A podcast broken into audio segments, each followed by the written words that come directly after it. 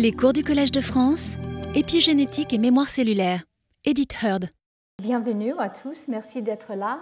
Ça fait longtemps, j'ai l'impression, même si euh, j'ai fait mes cours 2019, mais c'était en, fin 2018. Donc euh, voilà, je suis très contente de, revoir euh, beaucoup de visages familiers et des nouveaux aussi. donc voilà, cette année, j'ai décidé de, faire une série de cours sur un sujet qui, dans mon domaine en tout cas, est en plein évolution, comment explorer euh, le génome et comprendre euh, euh, tout ce qu'on peut voir dans le génome et surtout comment l'organisation du génome en trois dimensions et dans le temps, et si vous vous posez la question, c'est quoi la quatrième dimension? C'est le temps.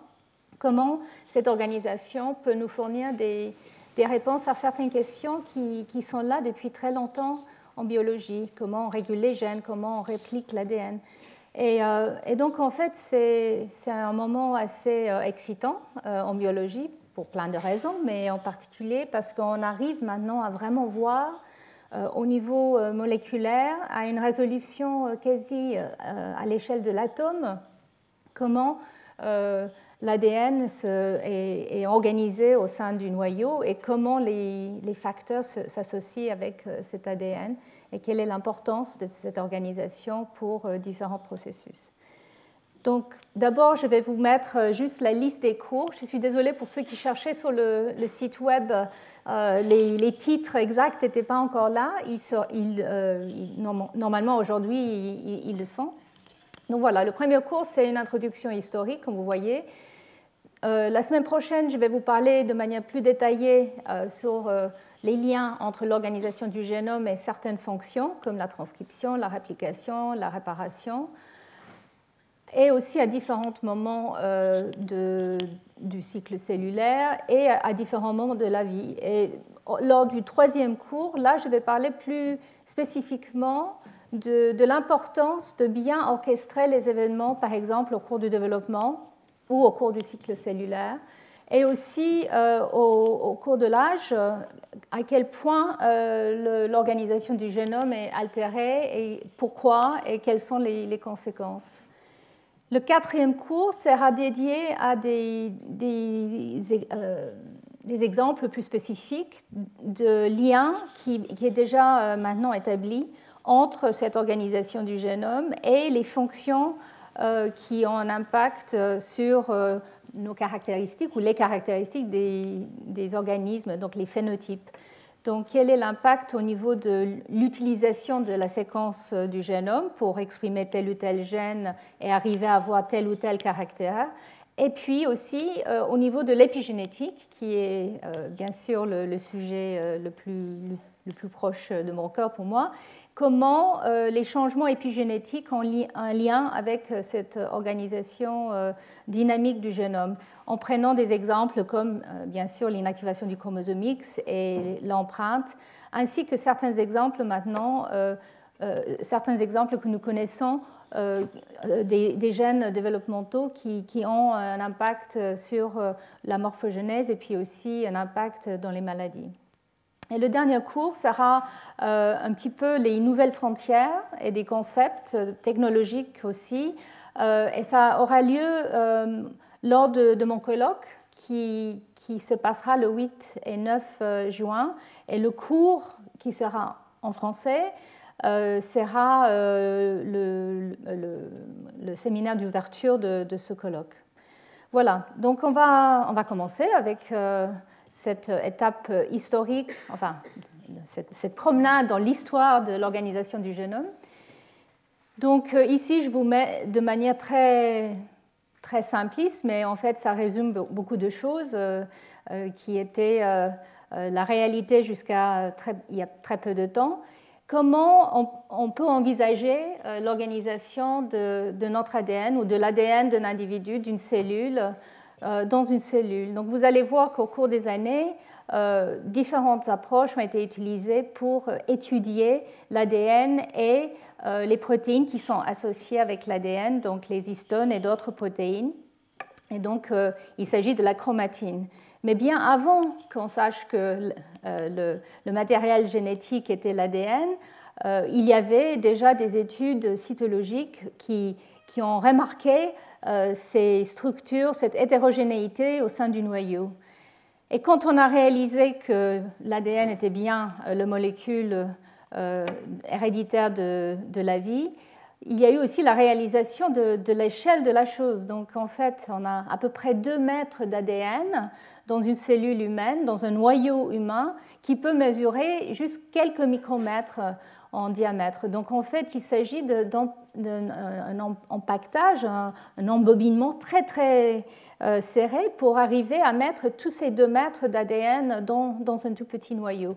Et dans d'autres situations, par exemple, euh, dans le spermatozoïde, l'ADN là doit être compacté encore plus parce que la, euh, la taille du noyau d'un spermatozoïde est juste un, micron euh, environ, et en fait, là, l'ADN est quasiment dans un, état cristallin, avec les protéines spécifiques qui, permettent cet empaquetage. Donc on sait qu'il faut euh, mettre l'ADN dans le noyau, et on sait qu'il doit avoir des manières de faire ça de manière, euh, je dirais, organisée, parce que sinon, comment faire fonctionner ce, ce génome correctement? Et donc, les les cours que je donnerai, donc là je fais un, peu un résumé de toutes les questions que je souhaite couvrir lors de, euh, mes cours cette année. Euh, et ici en fond, vous voyez euh, un dessin, un ancien dessin d'une cellule avec les chromosomes à l'intérieur. Donc en fait, comment cette organisation du génome en trois dimensions change à différentes échelles de temps à quel point euh, la manière que le, génome se plie, l'ADN se plie à différentes échelles, est liée à ses fonctions. Quelles sont les différentes euh, échelles de répliement Et au-delà des nucléosomes, c'est-à-dire les histones et l'ADN, j'ai déjà fait euh, toute une série de cours, si vous vous rappelez bien, en 2015, il me semble, sur la chromatine. Donc je vais reprendre un tout petit peu certains thèmes, mais je veux aller au-delà de la chromatine au niveau des nucléosomes quelle est la dynamique de ce répliement Et ça, c'est quelque chose qui, commence que maintenant à être euh, évident. Est-ce que c'est quelque chose d'assez aléatoire et, statique ou est-ce que c'est quelque chose qui est très dynamique? Et on réalise qu'à différentes échelles de répliement, on a des dynamiques très différentes et parfois euh, des mouvements euh, assez inattendus et puis d'autres mouvements qui sont beaucoup plus limités. Et donc, ça a un impact sur la manière que l'ADN est lu, par exemple, pour la transcription ou pour la réplication. Mais ces mouvements sont aussi importants pour permettre d'exposer certaines régions, de les cacher euh, au sein du noyau à différents facteurs. Une des questions qui, moi, me préoccupe beaucoup, c'est comment euh, les séquences qui sont uniques dans le génome, qui sont surtout euh, les séquences qui codent pour les protéines, les gènes, sont réparties par rapport aux, séquences qui sont répétées. Alors j'avais fait mes cours en 2017 sur les séquences répétées, les, les éléments égoïstes, les transposants, on peut les appeler plein de choses. Je vais revenir sur ce thème. À quel point euh, l'organisation de ces séquences répétées a un impact sur l'expression des gènes ou sur la manière que l'ADN est euh, répliqué, réparé, etc. J'ai déjà touché sur ce sujet euh, au cours de, ces cours en 2017, mais, là, cette année, c'est plus dans le contexte de cette organisation en 3D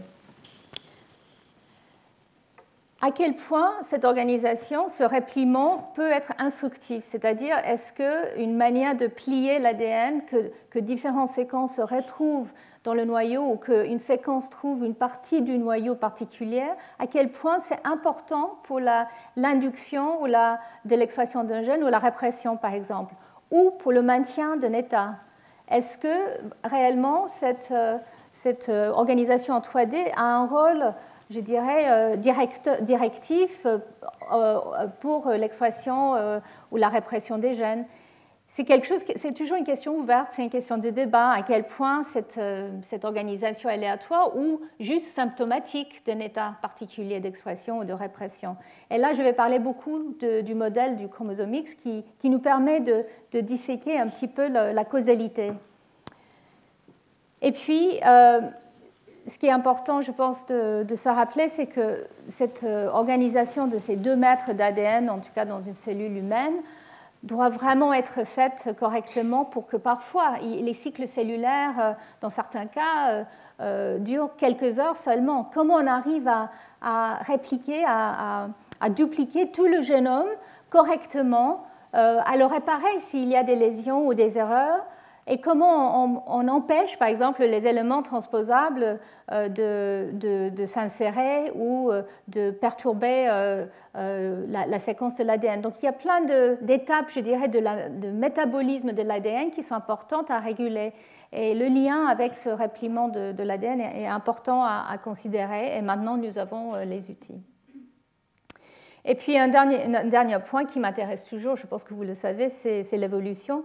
À quel point, s'il y a une organisation particulière du génome, et je pense que vous avez deviné euh, qu'il y aura, sinon je ne ferai pas 9 heures de cours sur ce sujet, euh, s'il y a une, organisation particulière du génome, à quel point ceci est, conservé euh, à travers l'évolution? Et ça, c'est quelque chose aussi que maintenant, avec le, fait que le prix de séquençage est tellement euh, peu cher, nous pouvons maintenant avoir accès à des génomes de, des espèces euh, diverses et variées, non seulement à leur génome, mais aussi à leur transcriptome, l'ARN qu'ils produisent, et puis aussi même à leur métabolome, les métabolites qui sont présents, le protéome, etc. Donc c'est un moment très excitant parce qu'on peut vraiment voir quels sont les, euh, quels sont les facteurs et les, types d'événements qui, doivent être préservés à travers l'évolution et, quels sont les autres qui changent peut-être justement pour permettre une spéciation dans cette organisation. Donc, euh, donc voilà, je vais toucher à ça euh, lors de, ces cours. Donc aujourd'hui, c'est un peu l'historique de, l'ADN. Donc Bon, moi je ne suis pas euh, une historienne des sciences, donc euh, il y aura peut-être des choses aussi que j'oublie ou que je n'ai pas pu mettre à cause du temps, donc euh, pardonnez-moi pour, pour, les experts dans l'audience. Mais en tout cas, voilà, je voulais couvrir ces différents sujets. je voulais commencer avec le début, qui était la réalisation que la cellule est l'unité euh, essentiel de la vie et comment, avec euh, l'hérédité cellulaire, à travers les divisions, les cellules, une cellule peut donner lieu à d'autres cellules. Euh, de, ces observations est venue aussi la théorie des chromosomes et comment ces théories ont été liées avec les, théories d'hérédité. La découverte ou la réalisation que les entités qui étaient transmises devaient être dans des unités qu'on a appelées des gènes, à un moment. Et enfin, effectivement, que l'ADN était euh, le porteur de cette information génétique. Et comment, à partir de cet ADN, la découverte de l'ARN et les protéines a, donné lieu au dogme central que l'ADN peut faire de l'ARN, peut faire de la protéine. Mais aussi la réalisation, de plus en plus maintenant, que pas, pas tout l'ADN code pour des protéines. Je reviens sur cette histoire des séquences répétées, mais pas que des séquences répétées. Il y a beaucoup de séquences dans notre génome qui n'est pas utilisées pour euh, produire une protéine, pour euh, donner euh, lieu à des acides aminés. Et donc, comment cet ADN non codant, qui est la grande, grande majorité, est exploité ou ignoré? Et donc, je pense au cœur de, tout ce que je vais vous dire, c'est aussi les, études que vous voyez au fond ici, à l'origine du domaine des études du génome, les études cytologiques sur l'hétérochromatine et euchromatine, la forme plutôt répressive de la chromatine et la, forme plutôt active de la chromatine, et comment ces formes sont soit stables, soit dynamiques. Et que cette chromatine est effectivement euh, le, template, le, lieu physiologique du génome. Ensuite, je vais parler un petit peu de comment, avec les technologies, les choses ont avancé. On a commencé avec la cytologie pour passer à la cytogénétique et la génétique. Je vais vous parler de quelques exemples historiques. On peut étudier, on le fait toujours, les chromosomes juste en regardant la, coloration de l'ADN euh, sur les chromosomes en mitose, donc les karyotypes, on appelle ça, et on peut avoir beaucoup d'informations sur, les, euh, les aberrations, par exemple, chromosomales, par exemple dans les, cancers, on a souvent des translocations, des duplications, des amplifications, mais aussi comment cette étude euh, très classique de, de a ensuite évolué. À une étude beaucoup plus précise en utilisant des sondes très spécifiques, soit pour un chromosome entier, soit pour même un gène, une séquence particulière. Et comment on s'est débrouillé, et moi j'ai fait partie de ces gens-là pendant des décennies avec ce type d'approche, des sondes euh, fluorescentes pour voir où est euh, un gène euh, dans, le noyau, où sont un chromosome, où exactement il se situe, en utilisant les, outils de la biologie moléculaire. On pouvait cloner la séquence de l'ADN et on pouvait donc aller la produire en grande quantité pour l'étudier et ensuite la séquencer un, coût et un temps très cher à l'époque, on pouvait en fait tirer pas mal de conclusions. Mais là est venue donc la vraie révolution du séquençage du génome, où maintenant on peut vraiment lire tout ce qu'il y a dans une cellule, alors qu'à l'époque on devait deviner avec ces approches. Mais néanmoins, cette organisation spatiale et spatio-temporelle, on ne pouvait pas l'obtenir juste avec la séquence de l'ADN. Et donc comment maintenant on essaie de combiner les approches génomiques pour comprendre cette organisation trois-dimensionnelle ou quatre-dimensionnelle. Et là, je vais vous parler des nouvelles technologies, soit moléculaires, soit euh, en microscopie, qui nous permet d'avoir ce type d'informations euh, très précis euh, et moléculaires au niveau de l'organisation des séquences. Voilà, donc je vais commencer au début, donc avec la théorie de la cellule. J'ai déjà parlé de, ça, mais c'est important en biologie. On n'a pas trop le choix quand on commence à parler d'où sont venues les, grandes découvertes. Donc en fait, c'était les, études de Schleiden, Schwann euh, au 19e siècle et ensuite euh, euh, Virchow qui a eu, je dirais, la, plus grande révélation en étudiant des, structures biologiques. Ici, il s'agit par exemple de la racine d'un oignon. Euh, en regardant plusieurs organismes, et en particulier les plantes, mais aussi des insectes, il y a eu la réalisation que toute matière euh, biologique vivante était organisée en cellules. Et, que la, proposition de, de, Virchow en 1855, omnis cellula et cellula, que toutes les cellules vivantes sont dérivées d'une cellule, d'autres cellules. Donc en fait, une cellule peut se diviser pour donner lieu à des cellules filles. Et donc cette réalisation, il y avait euh, donc trois, points importants, c'est que tout, le vivant est fait de, cellules, que la cellule est la base d'unité de la structure, de la fonction et de la physiologie de tout être vivant, et que les cellules donnent lieu à d'autres cellules. Et au moment où ces, découvertes et ces propositions ont été faites, la microscopie devenait de plus en plus performante, mais bon, quand même un peu à l'ancienne. Mais euh, ce n'était pas avec ce microscope que ces images ont été prises, hein, je, vous rassure, enfin je vous, je vous dis.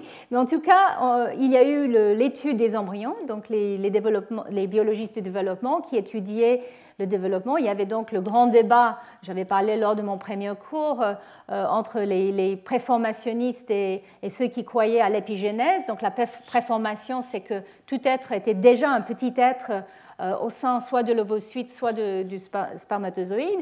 Et puis, donc maintenant, on sait que c'est absolument pas, le cas. Mais il y avait aussi la théorie de l'épigénèse qui datait d'Aristote et que William Harvey avait euh, au XVIIe siècle, il avait appelé ça l'épigénèse, comment aller de la simplicité de neuf euh, euh, fécondés, pardon, ça c'est mon micro, de neuf fécondés à un organisme complexe et multicellulaire.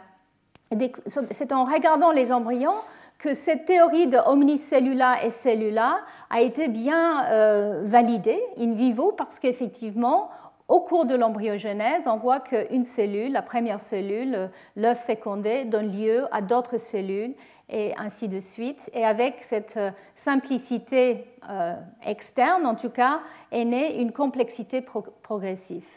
Donc ça, c'était euh, une étape, un moment important en biologie. Mais la question qui restait euh, ouverte était quelle est l'information, le matériel qui permet cette hérédité? Comment une cellule peut donner lieu à deux, cellules filles qui portent la mémoire, enfin cette même capacité de vivre? Quelle est la matière de cette hérédité cellulaire? Et donc, euh, et ça c'était juste pour me rappeler, euh, lors de cette, euh, cette, période, Virchow a aussi euh, travaillé sur les cancers. C'était lui qui avait découvert, enfin, nommé la maladie de la, leucémie en 1847. Et il avait proposé aussi que les cellules cancéreuses sont aussi euh, font, euh, comment dire ça, obéissent aussi à, ces lois que les cellules cancéreuses donnent lieu à d'autres cellules cancéreuses. Et il a même proposé en 1955 qu'un cancer pourrait, être, euh, pourrait arriver lors d'une activation d'une cellule en veille après une irritation chronique et on peut imaginer qu'il s'agissait, à l'époque, il parlait en fait d'inflammation. Et j'ai donné mes cours en 2016 sur le cancer et l'épigénétique et j'ai parlé beaucoup de Virchow, qui était clairement euh, une personne très visionnaire. Il avait euh, donc euh, décrit ces cellules cancéreuses qui prenaient des formes diverses et variées et qui clairement donnaient lieu à d'autres cellules et ça changeait. Donc en fait, c'était un moment de, réalisation non seulement pour le développement normal, mais aussi pour le, développement des tumeurs. Et donc, euh, peu de temps plus tard, après, euh, après il y avait euh, donc un autre grand homme, Walter Fleming, biologiste allemand, qui étudiait l'intérieur des cellules. Donc les microscopes devenaient de plus en plus, puissants et on pouvait regarder effectivement l'intérieur des cellules et aussi les différentes étapes de la vie d'une cellule. Et c'était ces études très très précises et euh, et, avec euh, beaucoup euh, d'applications que Fleming a décrit en fait tout le cycle cellulaire. le noyau d'une cellule en interphase, en prophase, les, chromosomes qui se condensent, les chromosomes qui se séparent en fait, et la mitose qui, a lieu.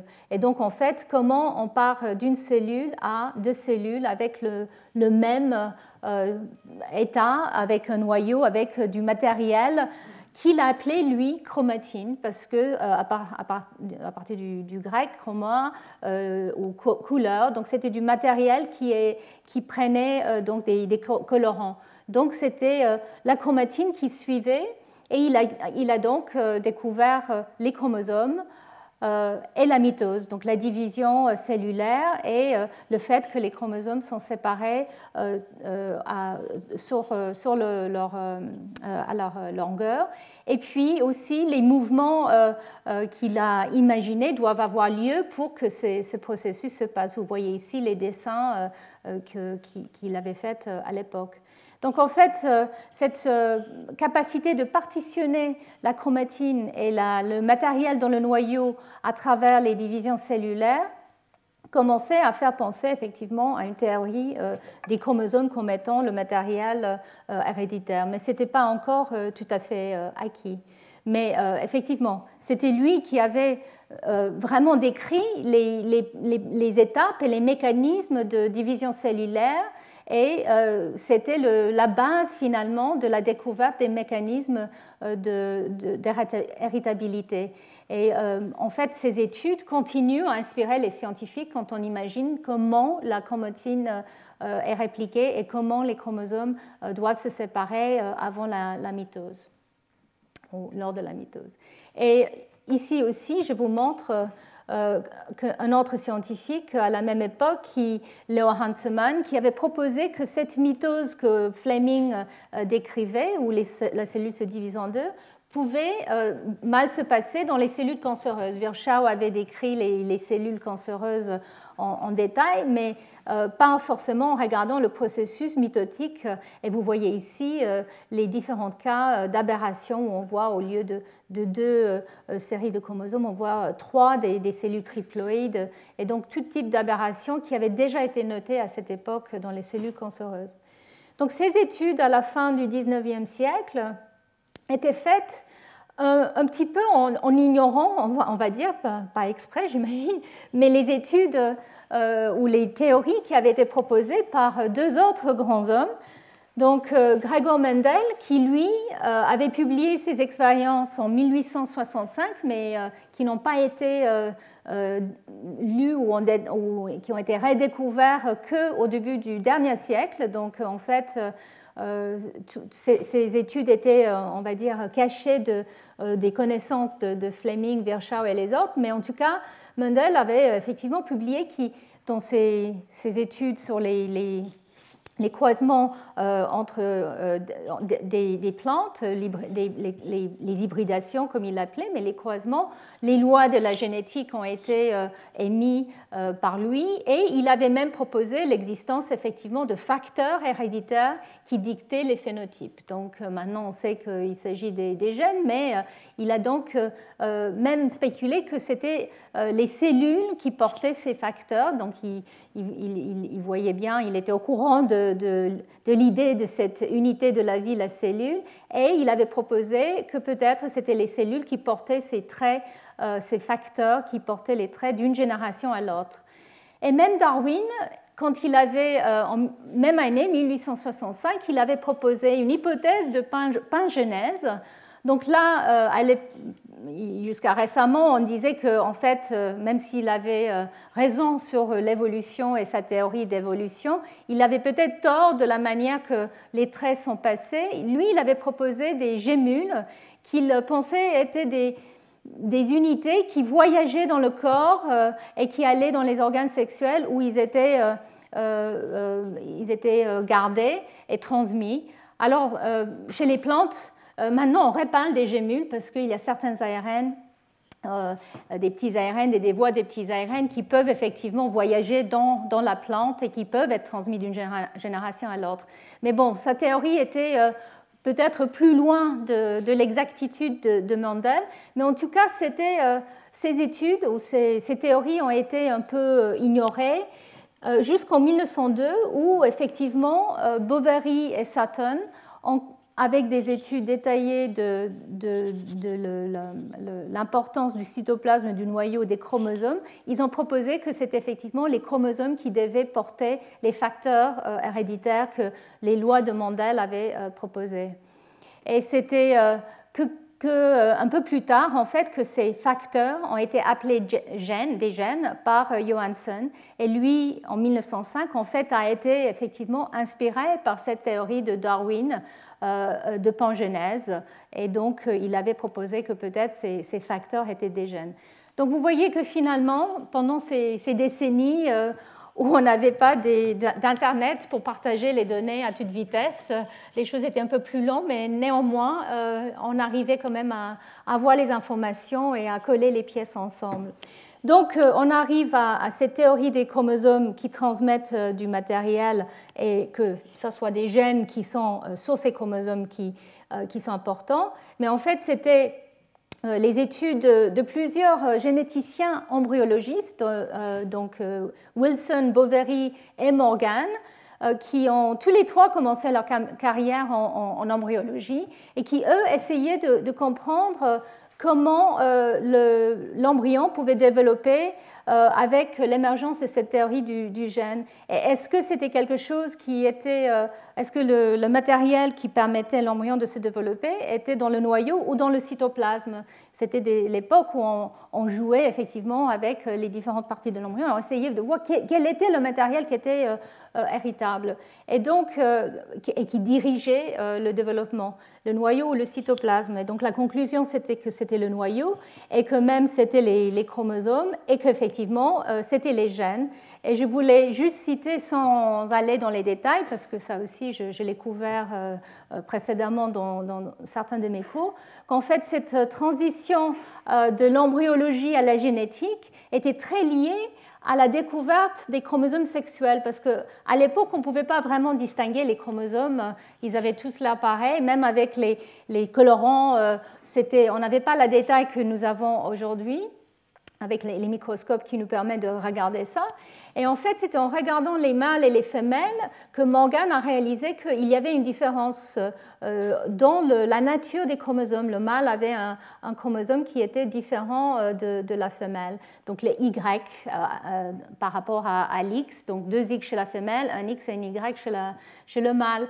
Et donc c'était cette réalisation qu'effectivement les gènes, les unités qui permettent la détermination du sexe devaient être liées à ce chromosome. Et c'est là où vraiment euh, la, théorie, la théorie des, chromosomes a donné lieu à une preuve que les facteurs génétiques, les gènes, étaient situés sur des chromosomes et qui pouvaient donner des caractéristiques comme euh, le, sexe, la, détermination du sexe.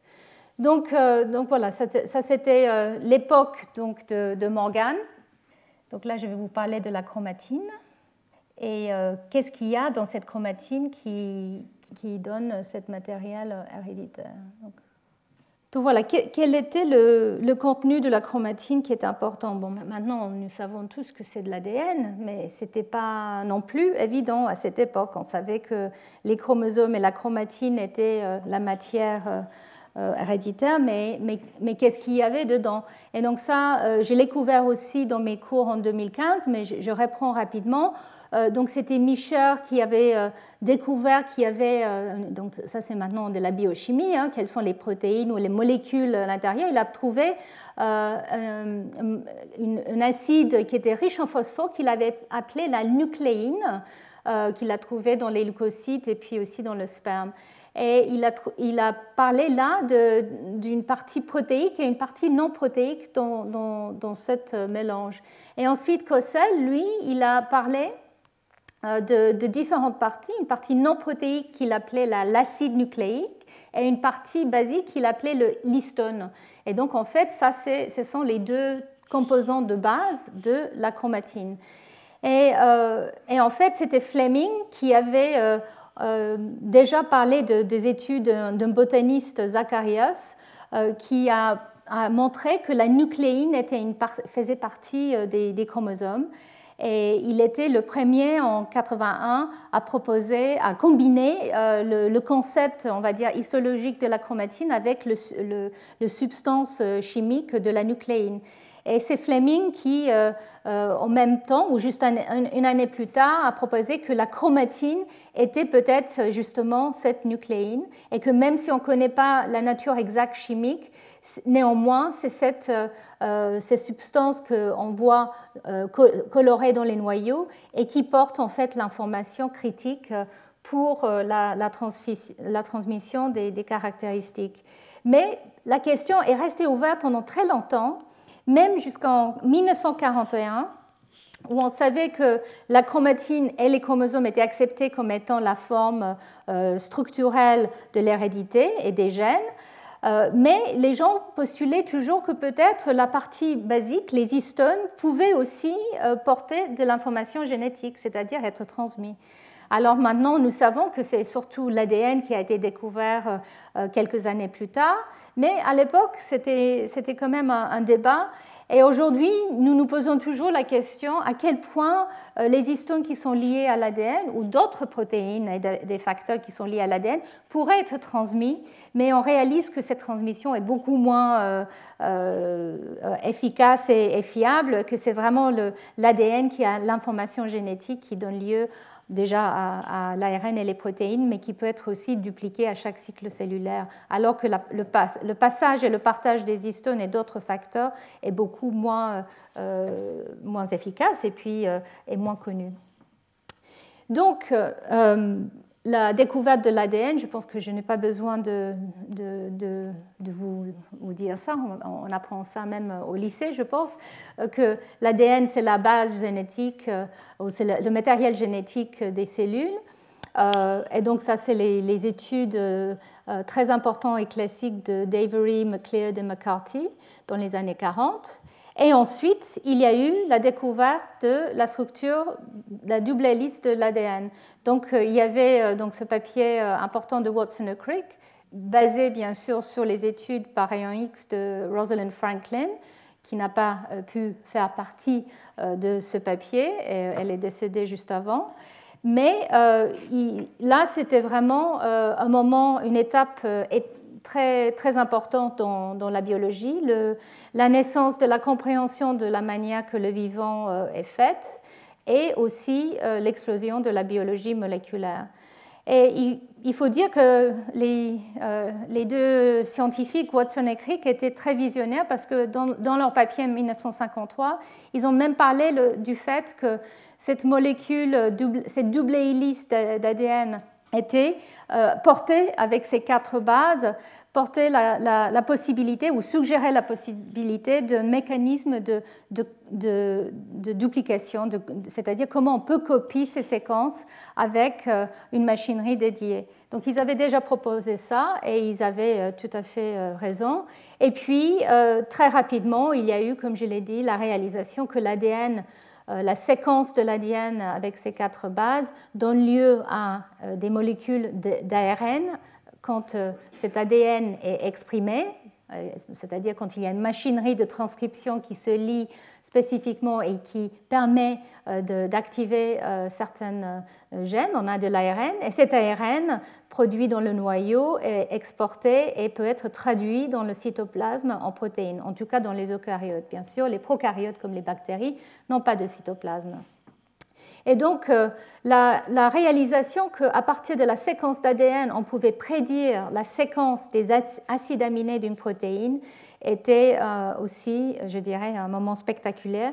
Et donc, euh, ça, c'est le dogme central de la biologie moléculaire, avec cette notion que l'ADN peut se copier, peut se replier, peut donner lieu à l'ADN, l'ARN à l'ARN. L'ARN peut peut-être aussi se euh, copier, et on sait maintenant que euh, dans certains cas c'est tout à fait vrai, avec euh, les, virus à l'ARN par exemple.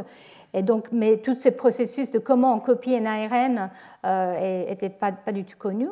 Et c'est surtout le fait qu'à partir d'ARN, on arrive à produire des protéines et que cette, cette compréhension nous a permis, ou a permis les chercheurs de très vite comprendre les bases, les, les, on, euh, les, les, particules qui font les structures euh, et qui permettent la machinerie de la cellule euh, à fonctionner. Et donc ça, c'était dans les années 50 et 60. Et nous avons passé plusieurs décennies d'explosion dans le domaine de la biologie moléculaire. Je ne vais pas vous parler de, Jacob et Monod, mais la, réalisation de comment en fait l'ADN peut être lu et que les protéines peuvent ensuite réguler la lecture de l'ADN.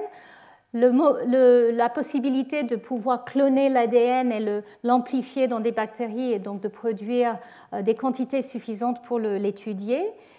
Aussi pour pouvoir étudier euh, les processus biochimiques de transcription, traduction la biologie structurale qui nous a permis à regarder la structure des protéines et de ces molécules à l'échelle atomique. Donc c'était euh, euh, plusieurs décennies à la fin du dernier siècle qui étaient euh, très, très excitantes. Mais on avait, comme je le disais tout à l'heure, on travaillait toujours un tout petit peu à l'aveugle par rapport à comment les choses se passaient au niveau moléculaire, parce que même si on arrivait à lire des petits bouts de séquences grâce à des techniques que euh, Sanger et autres ont, développées pour pouvoir lire ces, bases, on ne pouvait le faire que sur euh, quelques centaines de paires de bases. On n'arrivait pas à lire euh, l'entièreté d'un génome. Et donc, c'était cette, cette, révolution qui est arrivée à la fin du dernier siècle. Ça a commencé dans les années 80. Il y avait cette ce rêve que l'homme peut toujours avoir ses rêves de, pouvoir euh, faire euh, les choses euh, extrêmes, aller sur la Lune, séquencer son génome. Et donc, il y a eu le rêve de séquencer le génome humain, bien sûr, d'abord, pour commencer. Euh, et, donc, il y avait plusieurs efforts. C'était, euh, j'imagine que euh, certains d'entre vous avaient suivi tout ça. Il y avait donc deux projets, des grands projets. Le projet, le consortium qui était public, fondé par divers gouvernements, et en particulier la France, et puis aux États-Unis et au Royaume-Uni ailleurs. Et puis, il y avait aussi une action privée de Craig Venter euh, qui, était un peu en compétition. Donc, euh, c'était intéressant, je pense, euh, une époque où on voyait que même si le but final était le même et très noble, il y avait deux, facettes, deux façons de le faire très très différentes.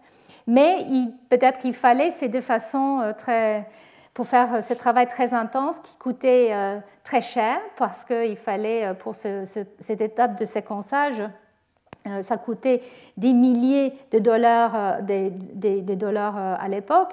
Maintenant, on sait qu'on peut séquencer un génome avec quelques centaines de dollars. Donc, en fait, on arrive à vraiment avoir un prix, un coût qui n'a rien à voir avec ce que c'était à l'époque. Donc, c'était épique. Et voilà le chemin qui a été mené jusqu'au séquençage du génome humain. Donc c'était euh, avec la découverte de la structure de l'ADN, la possibilité de cloner l'ADN, de le séquencer en petits bouts dans les années 80, ensuite de pouvoir l'amplifier, de le cloner dans des plus grands fragments parce que le clonage dans les bactéries permettait que quelques euh, milliers de paires de bases. Après, il y avait la possibilité de cloner des, euh, des millions de paires de bases dans ce qu'on appelait les chromosomes artificiels de levure. Et donc, avec euh, ces grandes ADN, on arrivait ensuite à avoir des séquences beaucoup plus importantes dérivées des différentes espèces. Donc, on a commencé avec le, chromosome le plus petit, le Y, et le, chromosome 21 chez l'humain, et petit à petit, on a accumulé toute la séquence du génome humain qui a été publiée euh, en première version en 2001. Et très vite, d'autres espèces ont été séquencées aussi, des espèces, on va dire, modèles comme Drosophila, qui est la mouche de, vinaigre, qui était le modèle de Morgan euh, et, d'autres depuis une centaine d'années, Arabidopsis thaliana aussi. Donc en fait, très, euh, la plante, donc beaucoup d'autres génomes ont été produits. Et à l'époque, je me souviens très bien, j'étais aux États-Unis à l'époque, il y avait euh, un moment de... C'était très excitant, mais en même temps beaucoup de doutes par rapport à, l'importance ou l'intérêt que ça pouvait porter. Parce que très vite, et ça, ça vous montre les, deux couvertures de Science and Nature qui, décrivent cette première version du, génome humain, en tout cas, il a été réalisé qu'on a donc 3 milliards de paires de bases euh, dans le génome humain, et de, de, première vue, en tout cas, que quelques milliers de gènes euh, qui codent pour des protéines, donc 20 000 euh, gènes. Il y avait l'espoir qu'il y avait beaucoup plus. On, pensait qu'on était euh, bah, très, très avancé comme entité au cours de l'évolution, comme organisme. Et donc, je pense qu'il y avait des, des, scientifiques qui étaient un peu déçus qu'il n'y avait que 20 000 gènes. Et encore pire, c'est que 2% du génome en fait qui code pour ces gènes. 98% du génome ne, code même pas pour des protéines. Et donc là, c'est là, je me souviens très bien, où il y avait euh, tout de suite euh, euh, de la consternation, même si on le savait quelque part qu'il y avait beaucoup d'ADN qui probablement ne, servaient à, rien, parce qu'on avait quand même cloné et séquencé différentes parties du génome avant. Mais on ne s'attendait pas à, cette échelle de la chose. Et il a été réalisé que beaucoup de cet ADN non codant, donc euh, en dehors des, parties codantes des, gènes, donc les gènes, euh, même à l'intérieur d'un gène, on peut avoir des séquences non codantes, dans les, introns par exemple, et que là-dedans, il y avait beaucoup de, séquences répétées. Et donc, euh, les séquences répétées qui ne servait à rien. Donc c'est ce qu'on appelait l'ADN poubelle à l'époque, malheureusement. Et, j'avais fait mon cours en 2017 justement pour décrire comment, à partir de cet ADN poubelle, on a réalisé qu'il s'agit donc des éléments euh, transposables, des éléments mobiles d'ADN qui, au cours de l'évolution, euh, ont bougé, ont envahi différentes espèces, ont bougé, et puis ensuite se sont euh, petit à petit euh, effacés ou euh, détériorés. Donc c'est beaucoup de reliques de ces éléments transposables que Barbara McClintock avait découvert et, proposé dans les années 50. Et donc ces éléments transposables qui étaient soit intacts, soit plus du tout intacts, portaient des séquences qui avaient peut-être un rôle, mais est-ce qu'ils avaient un rôle? Et donc c'était tout un débat euh, et euh, est-ce qu'il y avait une utilité à cet ADN poubelle Une partie? Est-ce qu'il y avait des, éléments transposables qui ont été domestiqués pour être exploités par notre génome? Donc c'est un moment très, très intéressant. Et euh, juste pour vous montrer ça de manière très linéaire, avant que je passe à, à mes différentes dimensions, Donc voilà euh, comment on imagine que cette, euh, cette distribution a été faite. Ici, je vous montre une toute petite partie d'un génome, on va dire. Ça, c'est l'ADN linéaire qui n'existe jamais comme ça dans cet état. Mais c'est juste pour vous montrer. Donc, un gène qui, en tout cas chez l'humain, peut mesurer quelques kilobases ou quelques dizaines ou même centaines de kilobases, très souvent interrompu par des, des séquences qu'on appelle des intrants. Donc, c'est que les exons qui produisent l'ARN messager qui code ensuite pour la protéine et, qui donne une fonction. Mais donc en regardant cet ADN où il y avait très peu de ces gènes, 20 000 gènes dans cette euh, mer, euh, océan de, séquences non codantes, on a réalisé aussi que certains de ces gènes ne codaient même pas pour des protéines. Ils codaient pour des ARN, mais qui ne, produisaient pas de protéines. Donc ça aussi, c'était un, peu une, surprise. On savait qu'il y avait des ARN qui étaient peut-être fonctionnels, mais on n'avait pas réalisé à quel point il y avait des ARN non codantes pour des protéines. Et donc là est venue une nouvelle vague d'excitation et euh, de scepticisme, je sais pas si on dit des sceptiques, euh, Est-ce que ces ARN non codants jouent un rôle ou pas? Est-ce que ça, c'est des gènes qui finalement avaient un, rôle codant et qui l'ont perdu? Et c'est juste des reliques de quelque chose. Donc euh, moi-même, euh, mon équipe, nous travaillons sur un, des ARN, euh, un de ces ARN no codants, et c'est exactement ça. C'était à un moment un gène qui codait pour une protéine, qui ensuite a perdu cette capacité et qui, qui donc produit qu'un ARN non codant. Mais cet ARN non codant est extrêmement important pour une fonction précise qui est l'inactivation du chromosome X. Et maintenant, nous savons qu'il y a beaucoup d'ARN non codants qui jouent des rôles absolument clés dans la vie d'une cellule ou dans le développement, etc. Mais en tout cas, voilà une des surprises. L'autre surprise, c'était effectivement que les gènes, en tout cas dans le, génome humain, euh, prennent très peu de place. Et on a réalisé par la génétique et par la biologie moléculaire qu'un gène tout seul ne fonctionne pas. Si on prend un gène tout seul euh, et on le clone et on le remet dans le génome n'importe où, il ne va pas s'exprimer comme il faut. Donc il y a eu la réalisation via des, approches de, euh, comme je disais, de, génétique ou de transgénèse, mais aussi juste en prenant le gène, en mettant différentes séquences à côté, quelles sont les séquences euh, essentielles pour, que ce gène s'exprime, pour qu'un ARN soit produit? Et que cet ARN soit produit au bon moment, au cours du développement, au cours du cycle cellulaire, au, cours de l'embryogenèse, etc.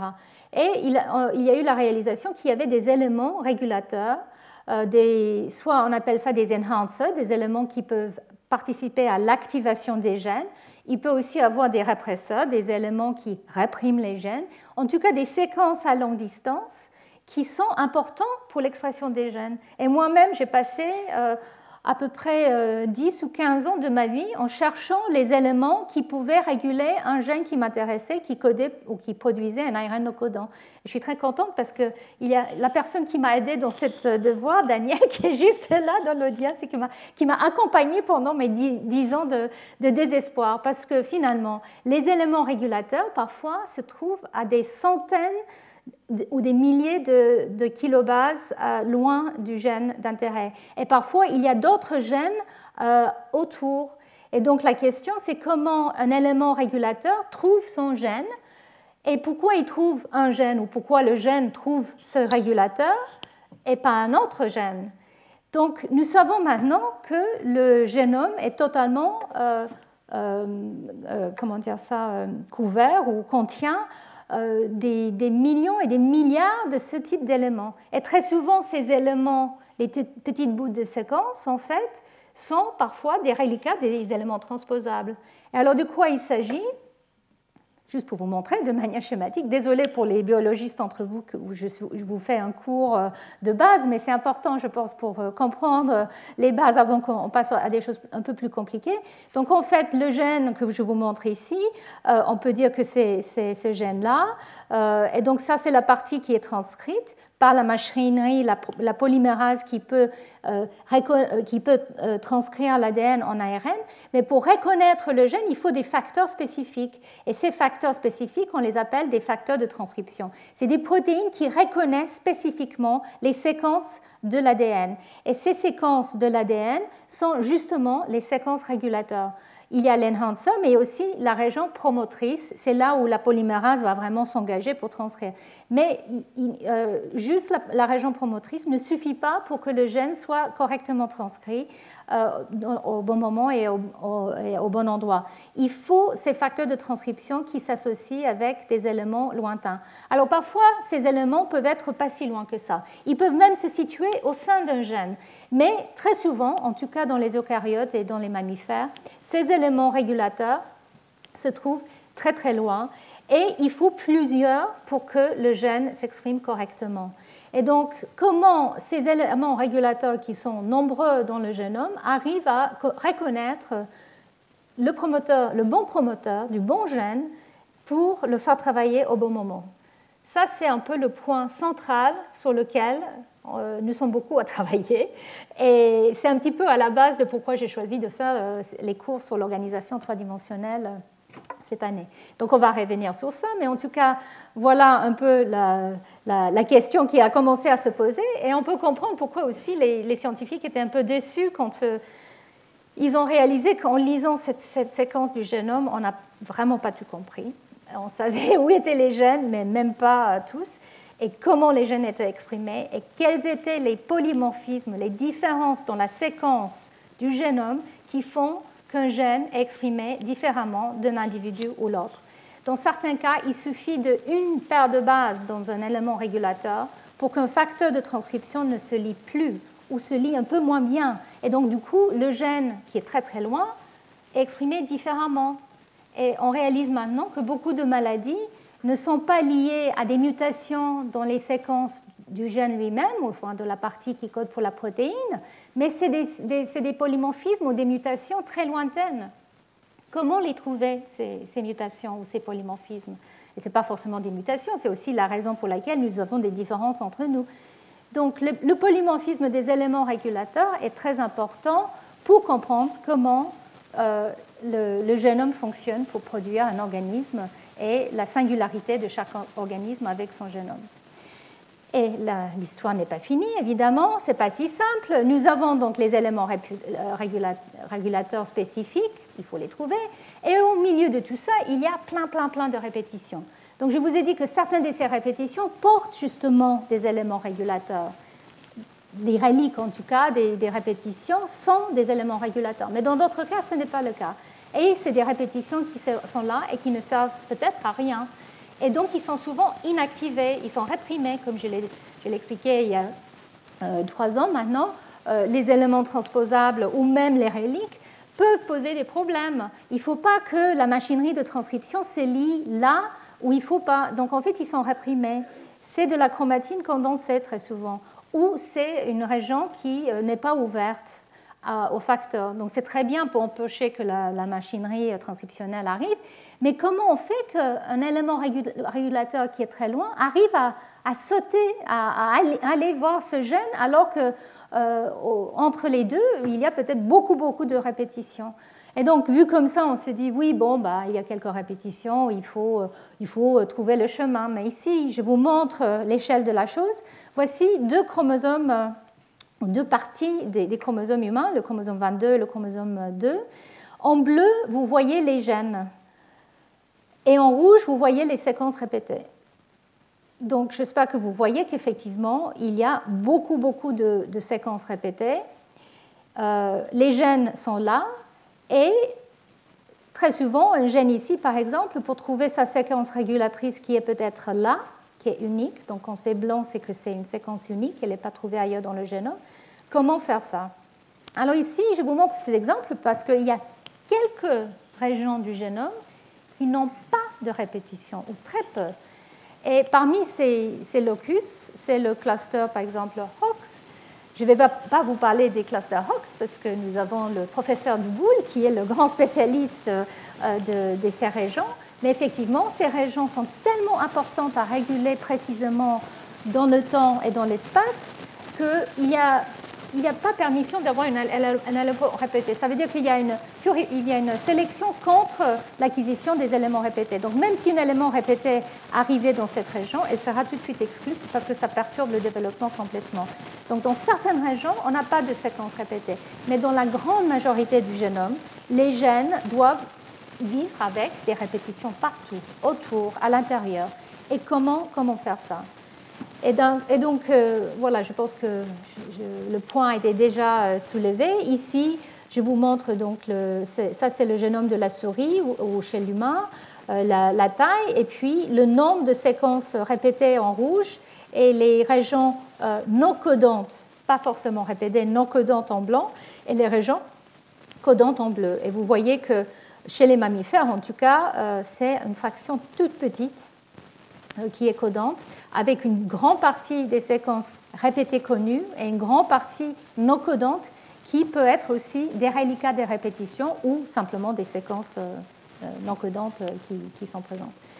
Donc voilà, et, que dans certains organismes comme les levures, il y a une partie beaucoup plus importante, le génome est plus compact, il y a beaucoup plus de, gènes, des séquences qui codent pour des gènes, et beaucoup moins de séquences non codantes. Et donc, c'est intéressant de voir que la complexité d'un organisme semble corrélée à peu près avec la quantité d'ADN non codant. Alors, je ne vais pas me lancer trop dans ce débat parce qu'il y a beaucoup de, il y a beaucoup de débats dans le domaine. Est-ce que la complexité est liée à notre génome non codant ou pas?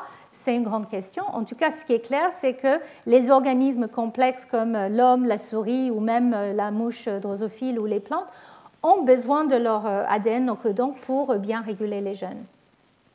Et donc voilà, je, voulais quand même vous montrer euh, euh, les publications qui sont sorties. donc là, c'est en 2012, où il a été donc émis une encyclopédie du génome humain avec ces éléments non codants. Et donc là, c'était un grand, un grand moment, mais aussi beaucoup, beaucoup de, gens qui se sont énervés parce que effectivement, euh, il a été dit que ces 90% du génome qui sont non codants sont peut-être euh, utiles. Et donc, pourquoi ils ont dit ça, les scientifiques? C'est parce qu'en regardant, et là, je suis désolée, c'est tout petit, mais c'est pour vous montrer les différents euh, états de la chromatine ou de l'expression des différentes parties du génome. Donc, ça, c'est une partie du génome. Et ici, et on voit les différentes modifications des protéines des histones ou l'expression de différents gènes. Et on voit qu'effectivement, il y a beaucoup d'informations euh, de, protéines associées qui sont intéressantes, de transcription dans les régions non codantes, pas que dans les gènes. Et donc, les chercheurs ont intégré toutes ces données et ils ont arrivé à la conclusion que peut-être 80% du génome, c'est-à-dire beaucoup de ce génome non codant, a une fonction biochimique il y a beaucoup de scientifiques qui se sont euh, énervés contre cette déclaration, mais euh, les, chercheurs qui ont proposé ça ont même dit que ça sera peut-être presque 100%.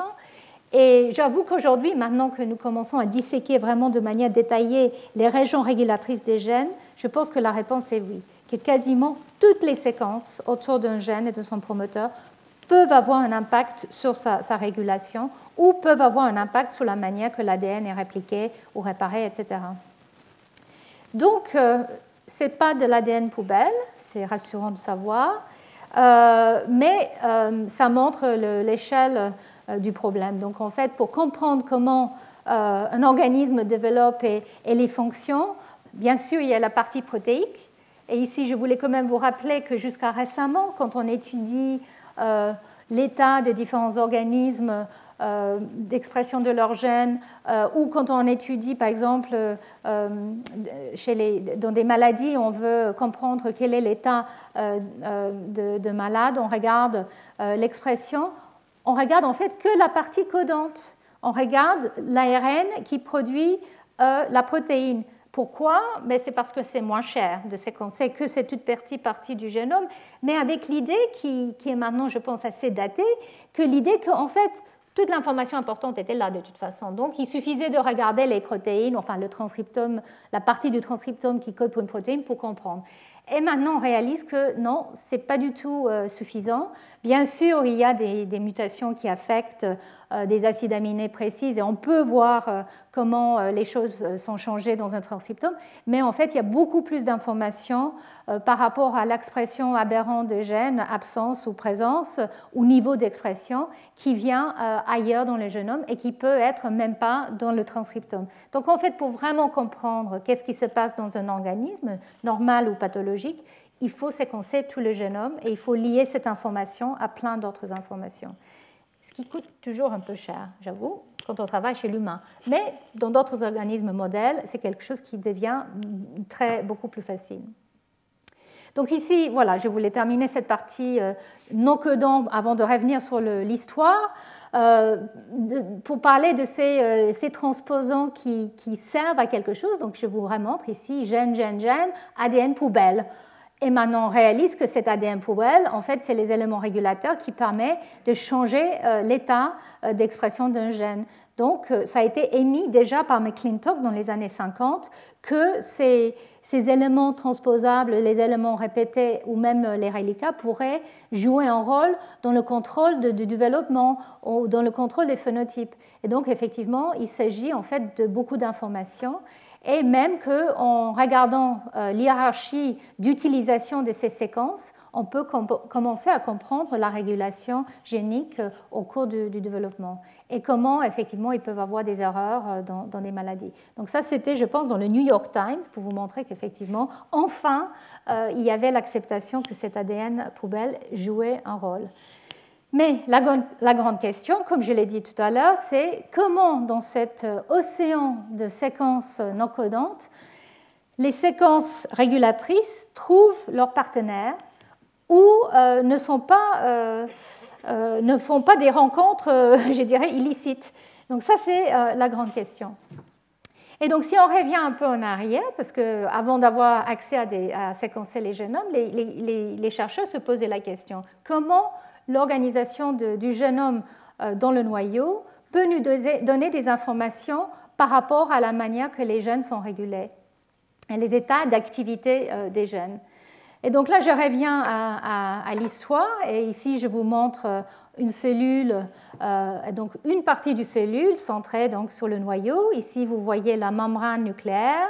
Ici, c'est des organelles comme des mitochondries dans le cytoplasme. Et vous voyez encore l'utilisation des colorants qui permettaient de voir différents types de chromatines et l'ADN était distribué différemment. On a, on a, ces régions qui semblent très compactes et des régions qui semblent euh, plus ouvertes, comme, comme là. Donc, euh, ce que Heinz euh, a appelé euchromatine et hétérochromatine. Et ici, on voit même des structures au sein du noyau, comme le nucléole, qui lui-même porte certaines régions très importantes, l'ADN qui, qui, va produire les, les ribosomes. Donc, en regardant, euh, c'était Cummings en 1968 qui, a fait cette citation, en regardant la manière que la chromatine est organisée dans, le noyau, on peut quand même se poser la question, euh, ça a l'air quand même assez euh, aléatoire, un peu un, chantier, il y en a partout, donc il a dit qu'on regarde cette apparence qui semble assez aléatoire de, de toute cet ADN dans le noyau, mais peut-être c'est euh, ça cache quelque chose et qu'il y a un degré d'organisation qui est caché euh, par la manière que la chromatine elle-même euh, est visualisée. Et donc c'est effectivement très visionnaire de sa part, mais après ça a pris des, années pour vraiment avoir accès à ces informations. Et donc en fait c'était Heitz au début de, de, ce siècle qui a vraiment étudier les états différents de la chromatine dans différents organismes. Et c'est lui qui a émis les, mots euh, hétérochromatine et euchromatine. Donc hétérochromatine pour les régions du génome qui, semblent être condensées et euchromatine pour les régions qui semblent être euh, ouvertes. Hétéro simplement parce que c'était différent du reste, c'est tout. Et donc, euh, ben, c'était un, pionnier en cytogénétique et et si vous lisez un peu bah, tout ce qu'il a produit, c'est vrai que c'était quelqu'un qui, était très, assez exceptionnel, mais qui a vécu euh, euh, dans une période difficile euh, à travers la guerre et donc peut-être n'a pas eu la, reconnaissance qu'il aurait dû avoir. En tout cas, c'était lui qui, avait émis ces, termes et les chercheurs ont continué à regarder avec les mêmes types d'approches, colorants qui, peuvent s'associer avec l'ADN et ou les facteurs protéiques de, la chromatine, comme les histones. Et donc, en fait, il a proposé que l'hétérochromatine, dans, son papier en 1928, que l'hétérochromatine pourrait être la partie du chromosome qui, reste hétéropycnotique, c'est-à-dire qui, qui, ne change pas d'aspect après la télophase. Et donc, c'était à la fin du cycle cellulaire, à, à la fin euh, juste euh, en mitose. Donc, en fait, il proposait que cette hétérochromatine ne changeait pas d'aspect, ne changeait pas d'état. Mais c'était d'autres euh, chercheurs comme Pontecorvo euh, dans les années 44 euh, et puis aussi Mary Lyon qui était celle qui a découvert l'inactivation du X et Barr, un cytogénéticien qui a regardé dans des cellules de, mammifères, donc là c'est les neurones de, chat, il a remarqué qu'il y avait une région hétéropycnotique qui était différente entre les, les cellules femelles, les noyaux femelles et les noyaux mâles. Et il a remarqué qu'effectivement, il y avait cette région qui était présente que chez les femelles et pas chez les mâles. Et c'était que plus tard qu'il y a eu la réalisation par Mary Line que cette région hétérochromatique était le X, le chromosome X inactif, qui est présent que chez, euh, chez les femelles mammifères. Mais donc il y avait cette idée qu'il y avait peut-être différents types d'hétérochromatine. Une hétérochromatine qui était toujours là, et donc les régions euh, près des centromères, près des, extrémités des chromosomes, les télomères et les centromères, euh, semblent toujours être associés à une hétérochromatine, mais même ça, maintenant, on réalise est, quelque chose qui, qui peut euh, changer au cours du cycle cellulaire, au cours du développement. Donc il n'y a pas, à mon sens, réellement une hétérochromatine qui est totalement constitutive, c'est-à-dire qui ne change jamais cet état, en tout cas au cours du développement. Et il y a beaucoup d'hétérochromatines facultative, c'est-à-dire que parfois elle est là, parfois elle n'est pas là. Et euh, Mary Lyon elle-même avait proposé en 1974, basé sur sa découverte que euh, le chromosome X inactif euh, chez les femelles était peut-être ce corpuscule de, de Barr, elle a ensuite essayé d'émettre l'hypothèse que la chromatine pouvait être divisée en deux sortes. Donc, ça c'est avant qu'on séquençait tous les génomes, hein, qu'il y avait une partie non codante de la chromatine et une partie codante, et que cette partie codante de la chromatine pouvait être soit en veille, c'est-à-dire inactive, mais pouvait répondre à des stimulations, euh, comme par exemple le chromosome X inactif, soit actif et donc capable d'être euh, être transcrit euh, et de répondre à des stimulus. Donc il y avait euh, cette, cette euh, possibilité et même euh, McClintock, des années avant, avait proposé que l'organisation de, des séquences au sein de l'hétérochromatine, comme les éléments répétés, qui se trouvaient souvent là, et ça elle le voyait par des approches cytologiques, euh, pouvait permettre certains échanges d'informations d'avoir lieu. Elle avait même proposé, c'était à cette époque, que certains de ces éléments répétés qui étaient des éléments hétérochromatiques pourraient avoir un impact sur l'activité des gènes. Donc il y avait, je dois dire, quand on lit les papiers, une certaine confusion, parce que les gens ne savaient pas de quoi ils parlaient, ils regardaient un peu euh, ces différences et ils postulaient. Mais ensuite, euh, il y avait la réalisation via euh, la génétique et, certains outils moléculaires, et enfin par euh, la, génomique, qu'effectivement, les séquences de l'ADN peuvent être en, différents états, et qu'il y a certaines parties du génome qui restent très souvent inactifs, éteints, et qui sont donc peut-être moins accessibles à la machinerie protéique pour la transcription, mais qui doivent néanmoins se répliquer. Et donc ça, c'est une hétérochromatine constitutive qu'on trouve euh, aussi en séquençant et on voit que c'est bourré d'éléments répétés.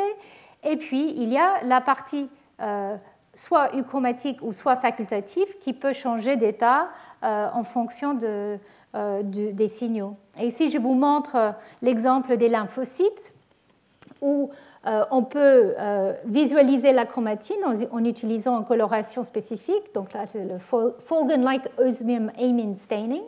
Et euh, on stimule les, lymphocytes pour qu'ils s'activent et prolifèrent.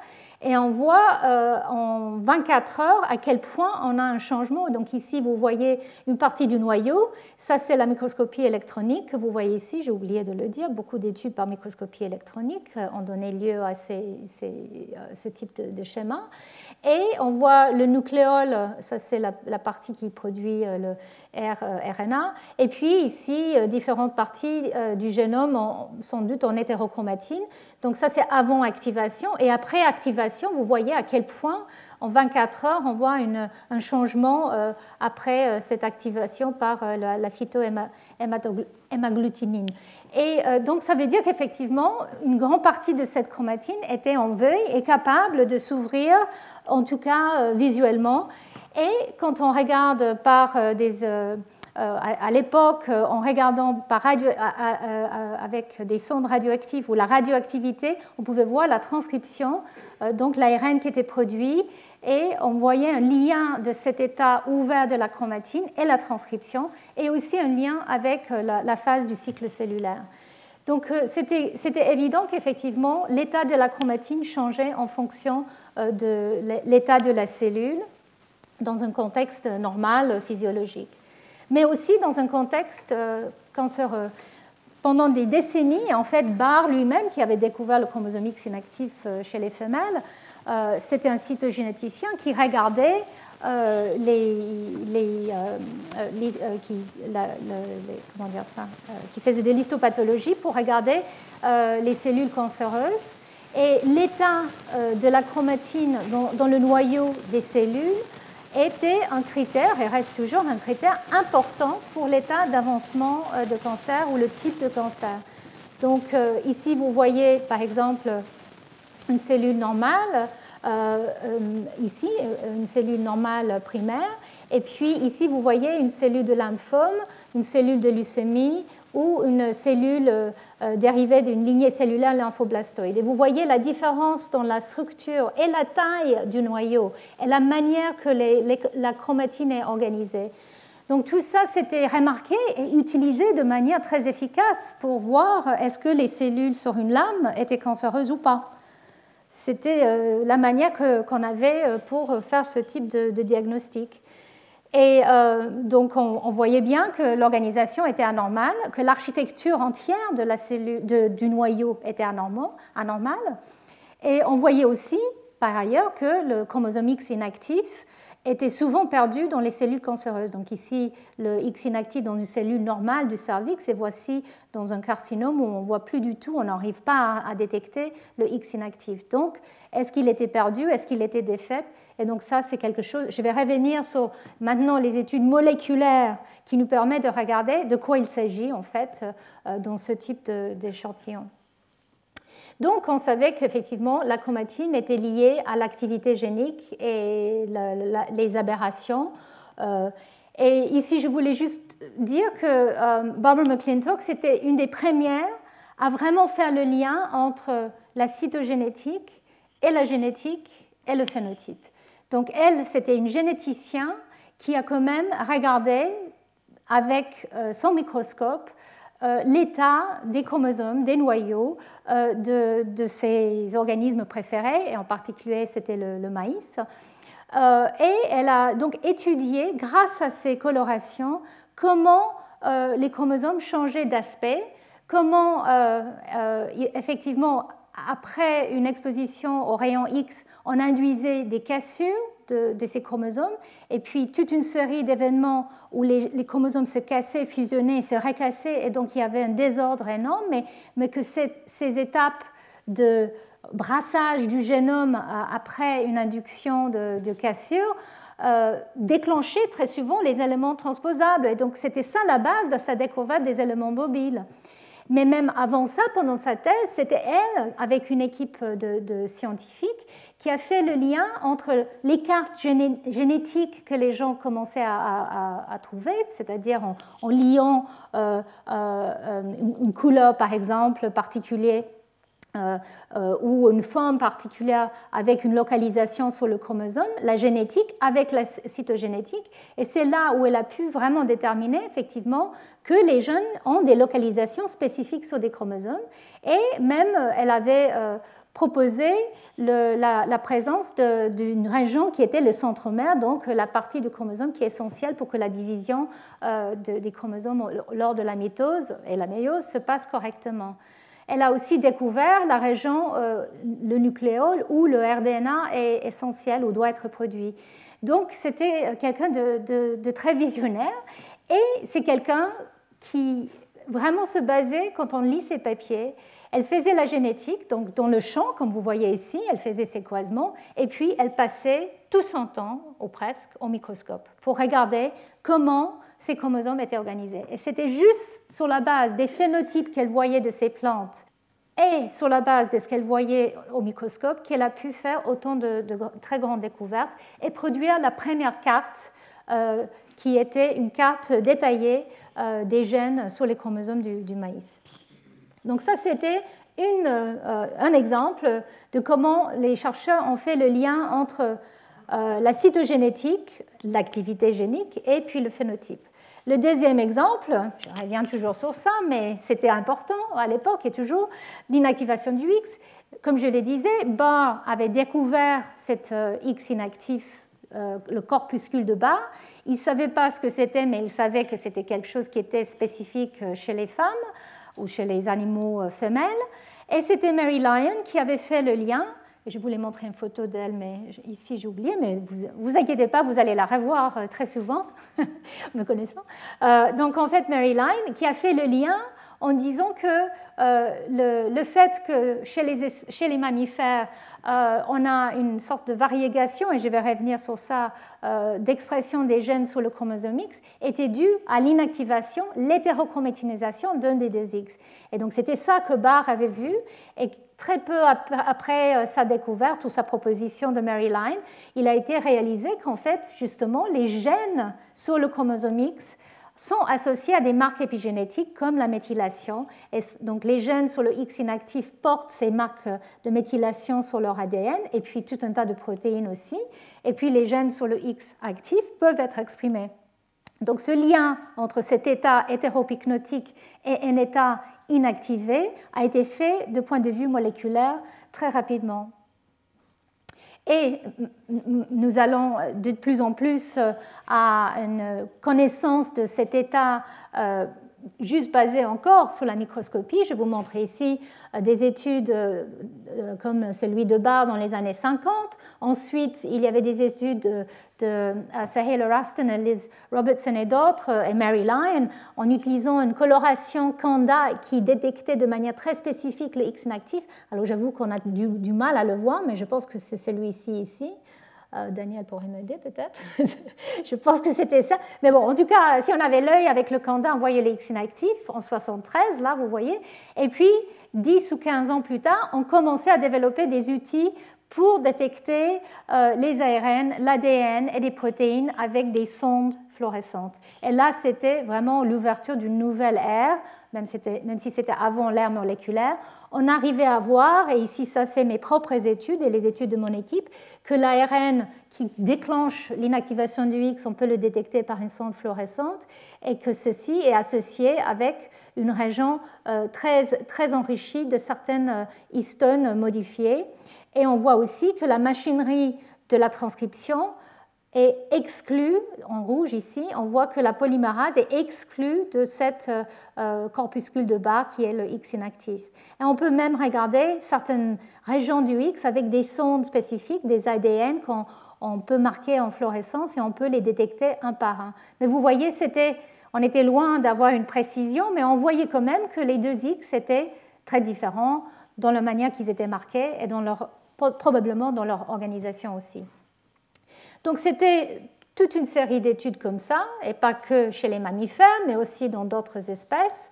Euh, la drosophile était aussi un grand classique où euh, les chercheurs comme Müller avaient réalisé très tôt, même dans les années 30, que ce qui a été détecté comme hétérochromatine euh, dans, dans, des noyaux, donc la région hétéropycnotique, quand elle était mise à côté d'un gène dans des inversions, pouvait générer des phénotypes bizarres. Et donc ce gène en particulier, le gène qu'on appelle euh, white, et qui code pour une protéine rouge, euh, chez, les, ben, chez les mutants que en fait c'est blanc, c'est pour ça que ça a été appelé white, mais donc c'est euh, la couleur rouge des, mouches drosophiles. Et donc il a remarqué que quand ce gène est muté, en fait on voit pas du tout de, couleur euh, rouge, c'est que blanc. Mais quand ce gène est sauvage, mais mis à côté d'une région hétérochromatique, on voit cette variégation où on voit certaines cellules euh, arrivent à exprimer le gène, donc couleur rouge, et puis certaines gènes n'arrivent pas.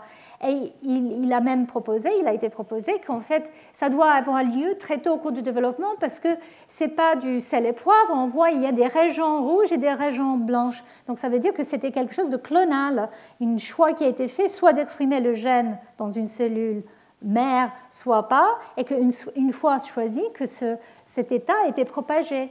Et cette propagation donne lieu à des mosaïques où on voit parfois expression ou parfois euh, non-expression de, ce gène. Et c'est l'hétérochromatine qui influence l'activité du gène. Et c'était la même chose pour l'inactivation du X, où on voit, euh, pas tout à fait la même chose, mais lien entre l'état hétérochromatique et une activité. Ici aussi, un choix est fait très tôt au cours du développement d'inactiver un des deux X, c'est aléatoire, soit le X qui porte le gène qui code pour une protéine orange dans le pelage, soit euh, pour inactiver euh, le gène qui code pour l'alternative, enfin forme mutée pour le noir. Et en fait, en fonction de l'expression d'un allèle ou l'autre, et c'est clonal, c'est-à-dire la cellule n'oublie pas le choix qu'elle a fait ensuite, on a cette variégation, on a euh, cette mosaïque qu'on voit ici. Donc il y avait plein de, cas comme ça, d'exemples dans différents organismes. On pouvait faire le lien dans des états alternatifs d'expression des gènes qui donnait lieu à un mosaïcisme au sein de l'organisme et qui était lié avec un état hétérochromatique potentiel ou facultatif. Et donc ça, c'était très intéressant aussi parce que ça veut dire qu'au sein du même individu, on avait des phénotypes différents. Ce n'était pas juste un génotype, un phénotype, ce n'était pas voilà, comme une mutation dont ce gène donne lieu toujours à des yeux blancs. En fait, c'était un génotype peut donner lieu à plusieurs phénotypes. Pareil pour l'inactivation du X. Donc c'était euh, un moment important dans l'histoire de l'épigénétique, mais aussi dans l'histoire du lien entre l'épigénétique et l'hétérochromatine, ou les états de la chromatine que les cytogénéticiens et les cytologues avaient euh, déjà euh, remarqués. Et donc ces phénomènes de variégation, comme je l'ai dit, ont, permis euh, le domaine de l'épigénétique d'exploser, en tout cas le, domaine épigénétique tel qu'il a été nommé par, par, Riggs et Holliday.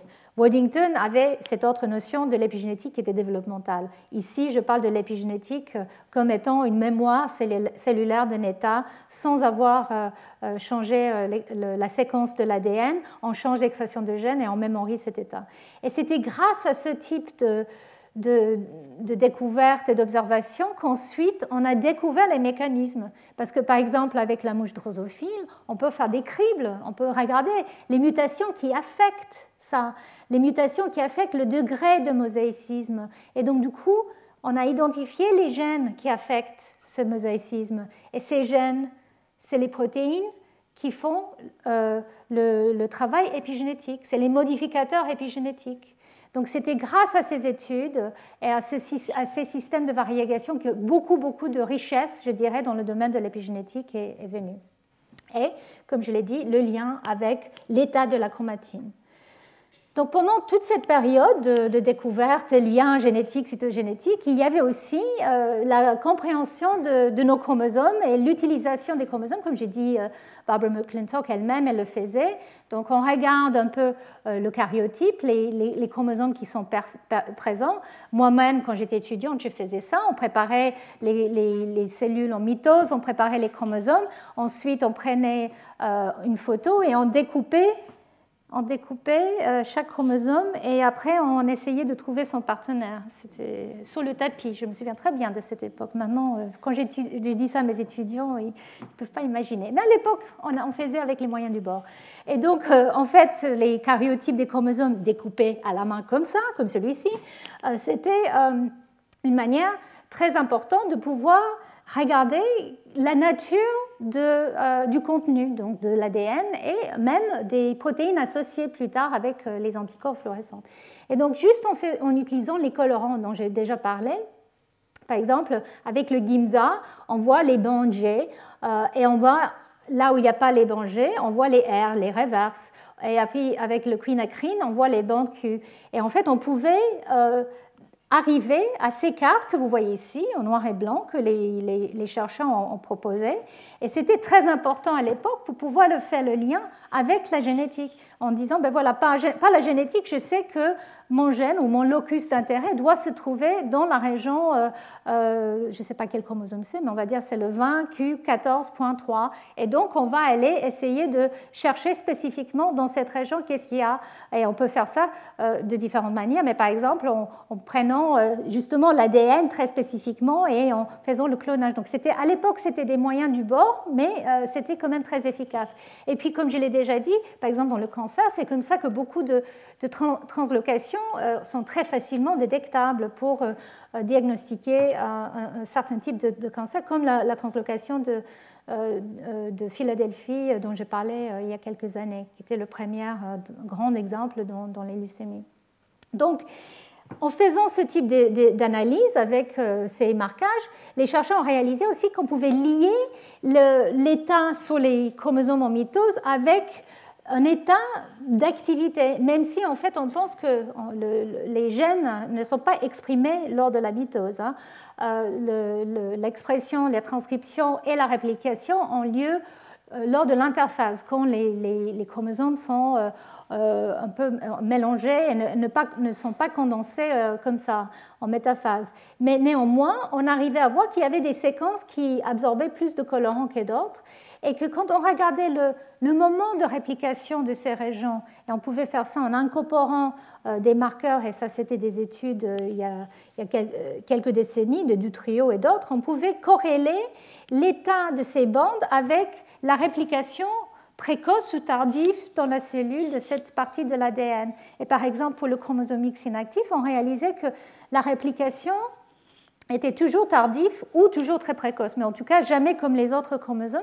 Et donc, c'était en lien avec un état assez euh, condensé et homogène au niveau de, son, de, ces bandes. Donc, en fait, c'était une manière déjà de corréler une, sorte, une capacité d'être exprimée, ou pas et euh, les, bandes. Alors, donc là, le lien reste toujours ouvert. Les chercheurs restent toujours euh, un peu perplexes par la comment dire ça Ce que ça veut dire, en fait, ces colorations qui étaient très utiles pour identifier les chromosomes et où étaient certaines régions des chromosomes, mais euh, leur lien avec une activité ou pas restait un peu mystérieux. Ça, c'est quelque chose qui maintenant est en train d'être révisité avec des, approches moléculaires. Mais ici, je vous montre que donc, pendant cette période, on faisait ça euh, noir et blanc, et puis euh, dans les années 80-90, on commençait à avoir la capacité d'obtenir des sondes fluorescentes. Donc on pouvait prendre une partie du génome qu'on clonait avant que ça soit euh, connu, mais on pouvait le séquencer à petits bouts et on pouvait le marquer avec euh, des fluorophores et comme ça on pouvait détecter par hybridation in situ très spécifiquement une région. On pouvait même isoler un chromosome entier euh, en cytométrie, on pouvait sortir un chromosome, enrichir l'ADN et le marquer par fluorescence. Comme, ça, on avait ce qu'on appelle euh, un paint, euh, une, peinture pour un chromosome entier. On pouvait identifier un chromosome très spécifiquement en fluorescence. Et on pouvait prendre par exemple, les, là c'est les îlots CPG qui ont été pris. C'est toutes les régions du génome qui sont riches en CPG et qui sont très souvent euh, méthylées par exemple sur le chromosome X inactif et qui jouent peut-être un rôle justement dans la régulation de certaines parties du génome. Et donc en prenant les îlots CPG et en les marquant euh, en fluorescence, on pouvait regarder en rouge où se trouvent les régions qui sont riches en îlots CPG. Euh, ici, vous voyez euh, sur tous les chromosomes. Et puis, on pouvait aussi regarder le moment de réplication en vert. Donc ici, c'est un marquage avec la BRDU, qui est un nucléotide qui, est incorporé, qui permet d'être détecté de manière fluorescente aussi. Et comme ça, on, peut faire on pouvait faire des corrélations entre tel type de séquence et le moment de réplication ou même l'état de la chromatine en utilisant des anticorps contre certaines histones, par exemple. Donc c'était, on arrivait quand même à avoir beaucoup d'informations euh, à, l'époque. Et pour moi, euh, une des, observations qui m'a le plus marqué au début de, ma carrière dans, ce domaine a été faite par, euh, justement par Wendy Beckman, qui est une généticienne, cytogénéticienne qui travaille en Écosse et qui elle avait utilisé ces sondes spécifiques pour les chromosomes qui étaient fluorescents qu'elle avait hybridé à des, sur des cellules humaines, sur des noyaux des cellules humaines. Donc en bleu, vous voyez l'ADN, tout l'ADN, c'est le noyau. Et puis en rouge, vous voyez une sonde qui est spécifique pour le chromosome 18, euh, euh, non, 19, 18 ici, et en vert pour le chromosome 19. Et ce qu'elle a fait, c'est regarder où se trouvent ces chromosomes dans le noyau. Est-ce que c'est aléatoire?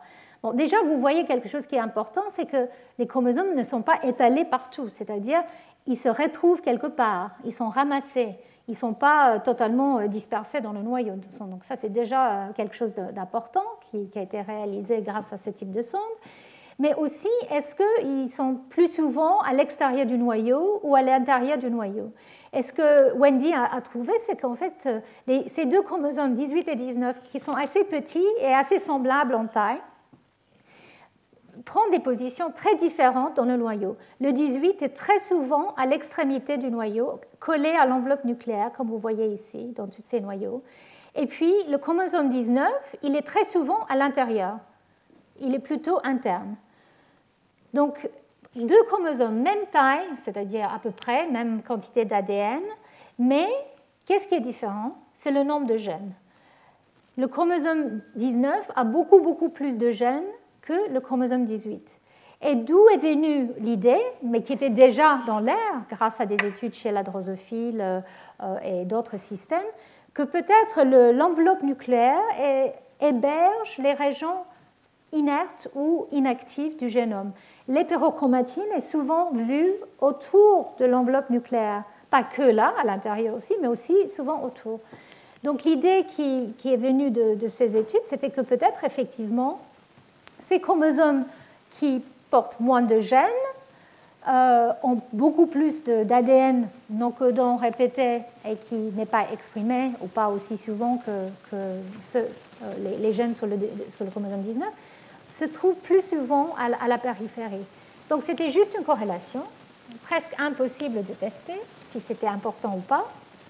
Est-ce que ça a une valeur? Est-ce que c'est important de se retrouver à l'enveloppe nucléaire pour rester inactif? Ou est-ce que c'est simplement une conséquence du fait que le chromosome 18 a plus d'hétérochromatine qu'il se colle à l'enveloppe nucléaire où il y a d'autres euh, régions hétérochromatiques et les protéines qui peut-être se lient dessus? En tout cas, voilà, ça c'est quelque chose qui, intéresse toujours les chercheurs. Et Wendy Bickmore, elle a regardé aussi le temps de réplication des, des chromosomes. Donc le 18 qui a plus tendance à être euh, sur la périphérie euh, nucléaire et euh, se réplique plutôt en phase tardive, donc phase S. Et puis le 19 qui est lui plus interne et plus riche en gènes et peut-être plus actif, a tendance à être répliqué plus, plus précocement, en phase précoce. Donc elle a fait le lien entre nombre de gènes, temps de réplication et position du chromosome dans le noyau comme je disais, on a fait ce qu'on pouvait à l'époque. Euh, c'était il n'y a pas si longtemps que ça. Son papier est sorti euh, en 2006, je pense, ou 2001, je me souviens plus. Je, pensais avoir mis la référence, mais pas l'année. En tout cas, ce qui était clair, c'est que le génome n'est pas aléatoire dans son organisation, en tout cas pour les chromosomes, euh, et que l'organisation des chromosomes au sein du noyau ne sont pas aléatoires non plus. Et ça, vous allez voir, maintenant, on arrive à détecter tous les chromosomes en même temps avec des couleurs différentes. Et on voit qu'effectivement, il y a une reproductibilité de la position moyenne des chromosomes. Mais ça peut changer d'un tissu à l'autre. Donc ça veut dire que peut-être c'est lié à l'activité des gènes sur un chromosome, non seulement au nombre de gènes sur le chromosome. Donc, si maintenant je résume tout ce que je vous avais dit euh, par rapport à, l'organisation de, la chromatine, enfin des chromosomes, euh, et ce qu'on trouve en fait euh, dans les, livres, par exemple, euh, au, lycée. on pense qu'effectivement, les chromosomes sont organisés de manière assez compacte pour pouvoir rentrer dans le noyau. On a décrit différentes échelles d'organisation et ça, ça a été fait. Je, vais revenir sur ça très rapidement, mais j'ai couvert ces différentes échelles, le nucléosome et le degré de compaction qu'on a euh, entre l'ADN nu euh, au nucléosome ou les billes euh, qui, sont les, histones et, l'ADN embobiné à une fibre de 10 nanomètres. On a, a il est postulé qu'il y a peut-être une fibre de 30 nanomètres, ça reste toujours à débattre. Et on sait qu'il y a des loupes qui sortent euh, des, chromosomes grâce à des études qui ont été faites sur euh, certains chromosomes, euh, surtout chez les insectes et d'autres espèces, où on voit effectivement qu'il y a des grands loupes qui sortent. Et on pense que peut-être ça, c'est un niveau supérieur d'empaquetage et que peut-être l'hétérochromatine représente un empaquetage plus important de ces loupes. Tout ça, c'est de la spéculation pure mais on sait qu'à la fin, on voit ça euh, sous le microscope et euh, avec euh, la microscopie électronique. Donc tout ça, c'est la spéculation, mais ça nous a permis quand même de, proposer des hypothèses par rapport à l'activité des gènes qui, peut différer et aussi les mécanismes qui doivent être utilisés pour permettre un accès à, la chromatine et une activation, une répression des gènes. Donc voilà, Ici, je vous montre une diapo que j'avais déjà montrée où on a l'ADN embobiné euh, en nucléosome euh, à une première échelle d'empaquetage, euh, la fibre de 30 nanomètres postulée mais toujours débattue, et puis ensuite la condensation des chromosomes pour que tout ça rentre dans le noyau d'une cellule. et donc, quelles sont les implications de toute cette organisation? euh, il n'y a pas que les histones qui permettent la compaction. On pense que le degré de compaction qui est apporté euh, n'est pas suffisant, évidemment, par les nucléosomes, donc il faut beaucoup plus. Il faut, euh, on pense, d'autres protéines et d'autres types de processus de compaction pour arriver vraiment à faire tout rentrer. Et on sait qu'il y a des facteurs, des protéines et des ARN qui interagissent avec la chromatine pour justement permettre l'empactase, mais aussi pour permettre la régulation génique. Donc ici, je vais aller assez vite parce qu'en fait, c'était juste quelques extraits de mes cours en 2015 pour vous préparer pour, euh, pour la partie euh, répliement de l'ADN à grande échelle. C'était juste la nature de la chromatine, c'est quand même l'unité de base chez les eucaryotes d'organisation du génome, donc il faut quand même euh, être, être clair là-dessus. Sa structure a été découverte, sa composition aussi. je pense que là, il n'y a pas de doute que le, la chromatine est organisée en nucléosomes dans la plupart des eucaryotes. le positionnement de, ces nucléosomes euh, peut changer et ceci peut avoir un impact sur l'accessibilité de la séquence d'ADN, bien sûr. Donc euh, voilà les, études qui ont déjà été euh, couvertes. Donc on sait que ça c'est effectivement important pour impacter le génome, mais que ça ne suffit pas. il faut plus. On sait que l'empaquetage du génome en, chromatine, non seulement au niveau des histones, mais à une autre échelle, qu'on ne comprend pas bien, est importante en fait pour le protéger aussi. Lors de la mitose et la méose, il y a des telles forces pour séparer les deux copies, euh, les deux chromatides euh, de chaque chromosome que si on n'arrivait pas à protéger l'ADN, on le casserait. Ces forces peuvent même être mesurées maintenant. Donc on sait que cette organisation joue un rôle protecteur aussi.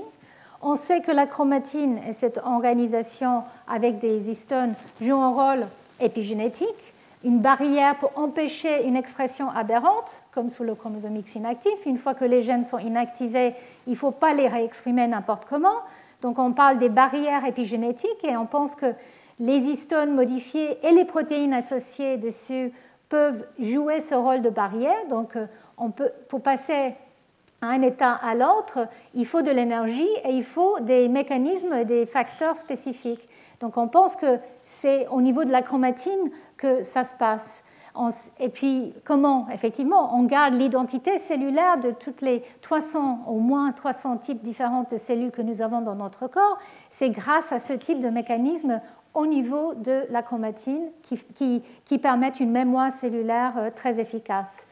Mais on sait aussi que la chromatine doit permettre la régulation des gènes au cours du développement ou même dans des situations comme l'activation des lymphocytes que je vous avais montré.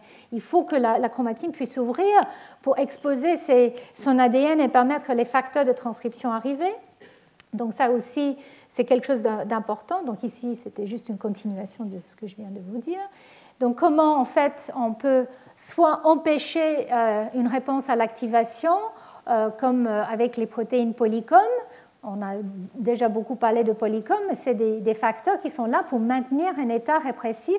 Et on voit qu'effectivement, les régions associées à polycom peuvent être associées à des régions hétérochromatiques dans le noyau. Donc, on ferme la chromatine ou comment on peut l'ouvrir pour qu'elle puisse répondre à des, signaux, à des signaux activateurs. Et donc là, c'est d'autres machineries qui permettent ça, comme la, machinerie Trithorax par exemple. Les remodeleurs de la chromatine sont des usines énormes qui arrivent, qui sont dirigées vers une région de manière très séquence spécifique via ces éléments régulateurs dont j'ai parlé par exemple, pour, euh, pour l'ouvrir et pour, permettre certaines régions d'être exprimées au bon moment et au bon endroit. Et donc là aussi, c'est dans le contexte de la chromatine que tout ça doit se passer. La chromatine est aussi le cible des signaux environnementaux où on doit, avec le même ADN, on doit changer euh, la manière qu'on exprime euh, notre génome. Les deux cas les plus classiques que je vous avais déjà montrés plusieurs, plusieurs fois, donc je ne vais pas reparler de tout ça, c'est chez les plantes, par exemple, la vernalisation, où il faut une période de froid pour que la floraison ait lieu au bon moment euh, le printemps d'après. On sait que c'est l'hétérochromatine qui est dirigée par Polycom, par ces facteurs-là, qui permettent cette mémoire du froid. C'est une région qui devient hétérochromatique et euh, progressivement, au cours de cette période de froid, qui ensuite est relâchée pour permettre une activation euh, précise pour les gènes qui sont impliqués dans le floraison.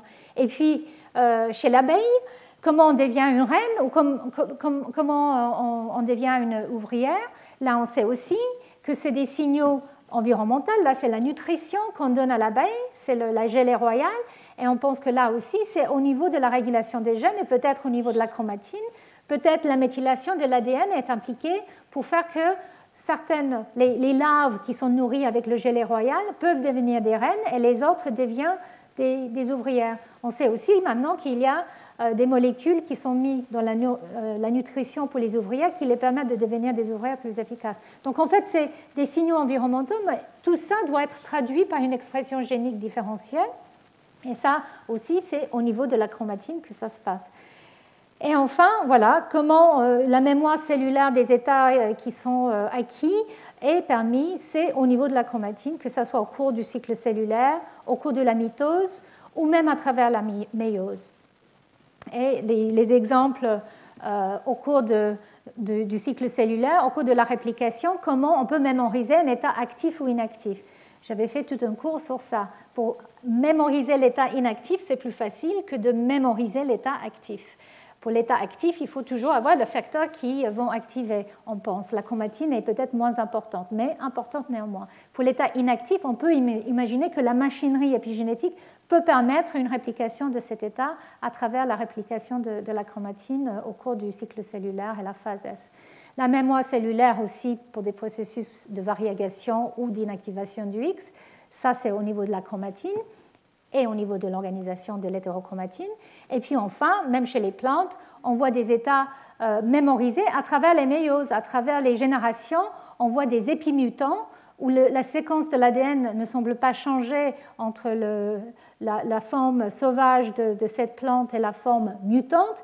Et en fait, c'est un changement dans la chromatine, on pense, euh, un changement épigénétique qui permet euh, cette différente forme, et ça à travers les générations. Alors que alors que chez les mammifères, la plupart des, changements épigénétiques sont effacés dans la lignée germinale, mais pas chez les plantes, pas, pas toujours. Donc voilà, ça c'était euh, euh, un voyage très rapide euh, à travers la chromatine et son importance, son importance pour garder et préserver les génomes. Et donc, qu'est-ce qu'on peut comprendre du génome à partir de sa séquence? Je vous avais dit, bah, en fait, au début, pas grand-chose, maintenant, de plus en plus. donc ici, c'est vous montrer le, le type de, dilemme qu'on avait à l'époque où le séquençage a été euh, fait. Et maintenant, pour vous montrer, pour vous montrer les différentes approches que nous avons pour étudier l'état du génome.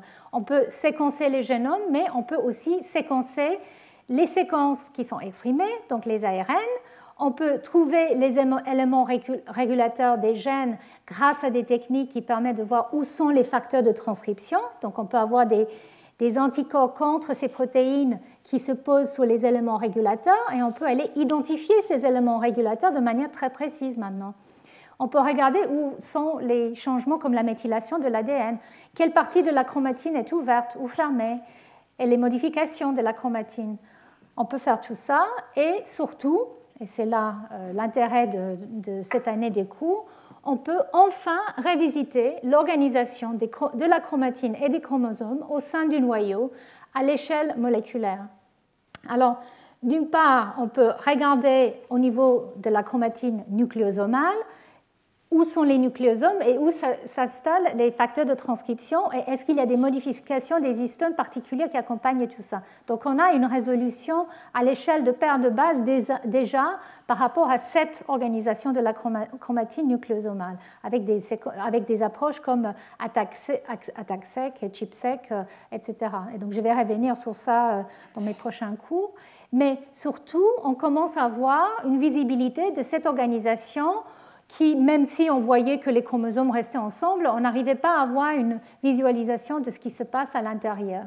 Et c'est là où il y a maintenant euh, une quinzaine d'années, il y a eu euh, une étude, euh, une approche qui a été mise en place par un, grand chercheur et collaborateur, Job Decker, qui a inventé une technique qui permet de capter l'organisation du génome en 3D dans des cellules. Et donc, euh, la manière qu'il a développé ça, c'était en fait son, rêve. Il a étudié chez Nancy Kleckner, qui est une grande dame de la méiose chez la levure. Et lui, son rêve, c'est de comprendre comment les chromosomes se condensent et se recombinent au cours de la méiose. C'était ça qui l'avait poussé à développer cette technique. Je ne sais pas s'il avait réalisé au moment où il a fait à quel point ça allait révolutionner notre manière de comprendre comment le génome peut être utilisé. En tout cas, l'idée, c'est qu'on prend des cellules, euh, des noyaux entiers, en poule même. Maintenant, on peut le faire à l'échelle d'un simple noyau, mais à l'époque, on n'avait pas cette précision. Et en fait, c'est très simple, on fixe, on fixe l'ADN et on fixe les interactions entre les différentes molécules qui se retrouvent ensemble. Donc on a une sorte de, de photos euh, Polaroid de chaque cellule, quelles sont les séquences qui se retrouvent ensemble? Un snapshot. Mais on fait ça en poule. Comme j'ai dit, maintenant on peut le faire euh, à l'échelle d'une simple cellule, mais à l'époque on faisait ça sur des millions euh, de cellules. Et donc on fixe, après on digère cet ADN. Donc ça c'est les deux molécules d'ADN qui se retrouvaient par hasard ou exprès ensemble dans un noyau. Et donc on fixe pour qu'ils restent ensemble, vous voyez ici. Et ensuite, on coupe avec ce qu'on appelle un enzyme de restriction. C'est des enzymes qui, reconnaissent spécifiquement des séquences d'ADN et qui les coupent en petits fragments. C'était l'outil qu'on a utilisé depuis des décennies pour faire de la biologie moléculaire et la cartographie quand on était pauvre et on ne pouvait pas faire le séquençage.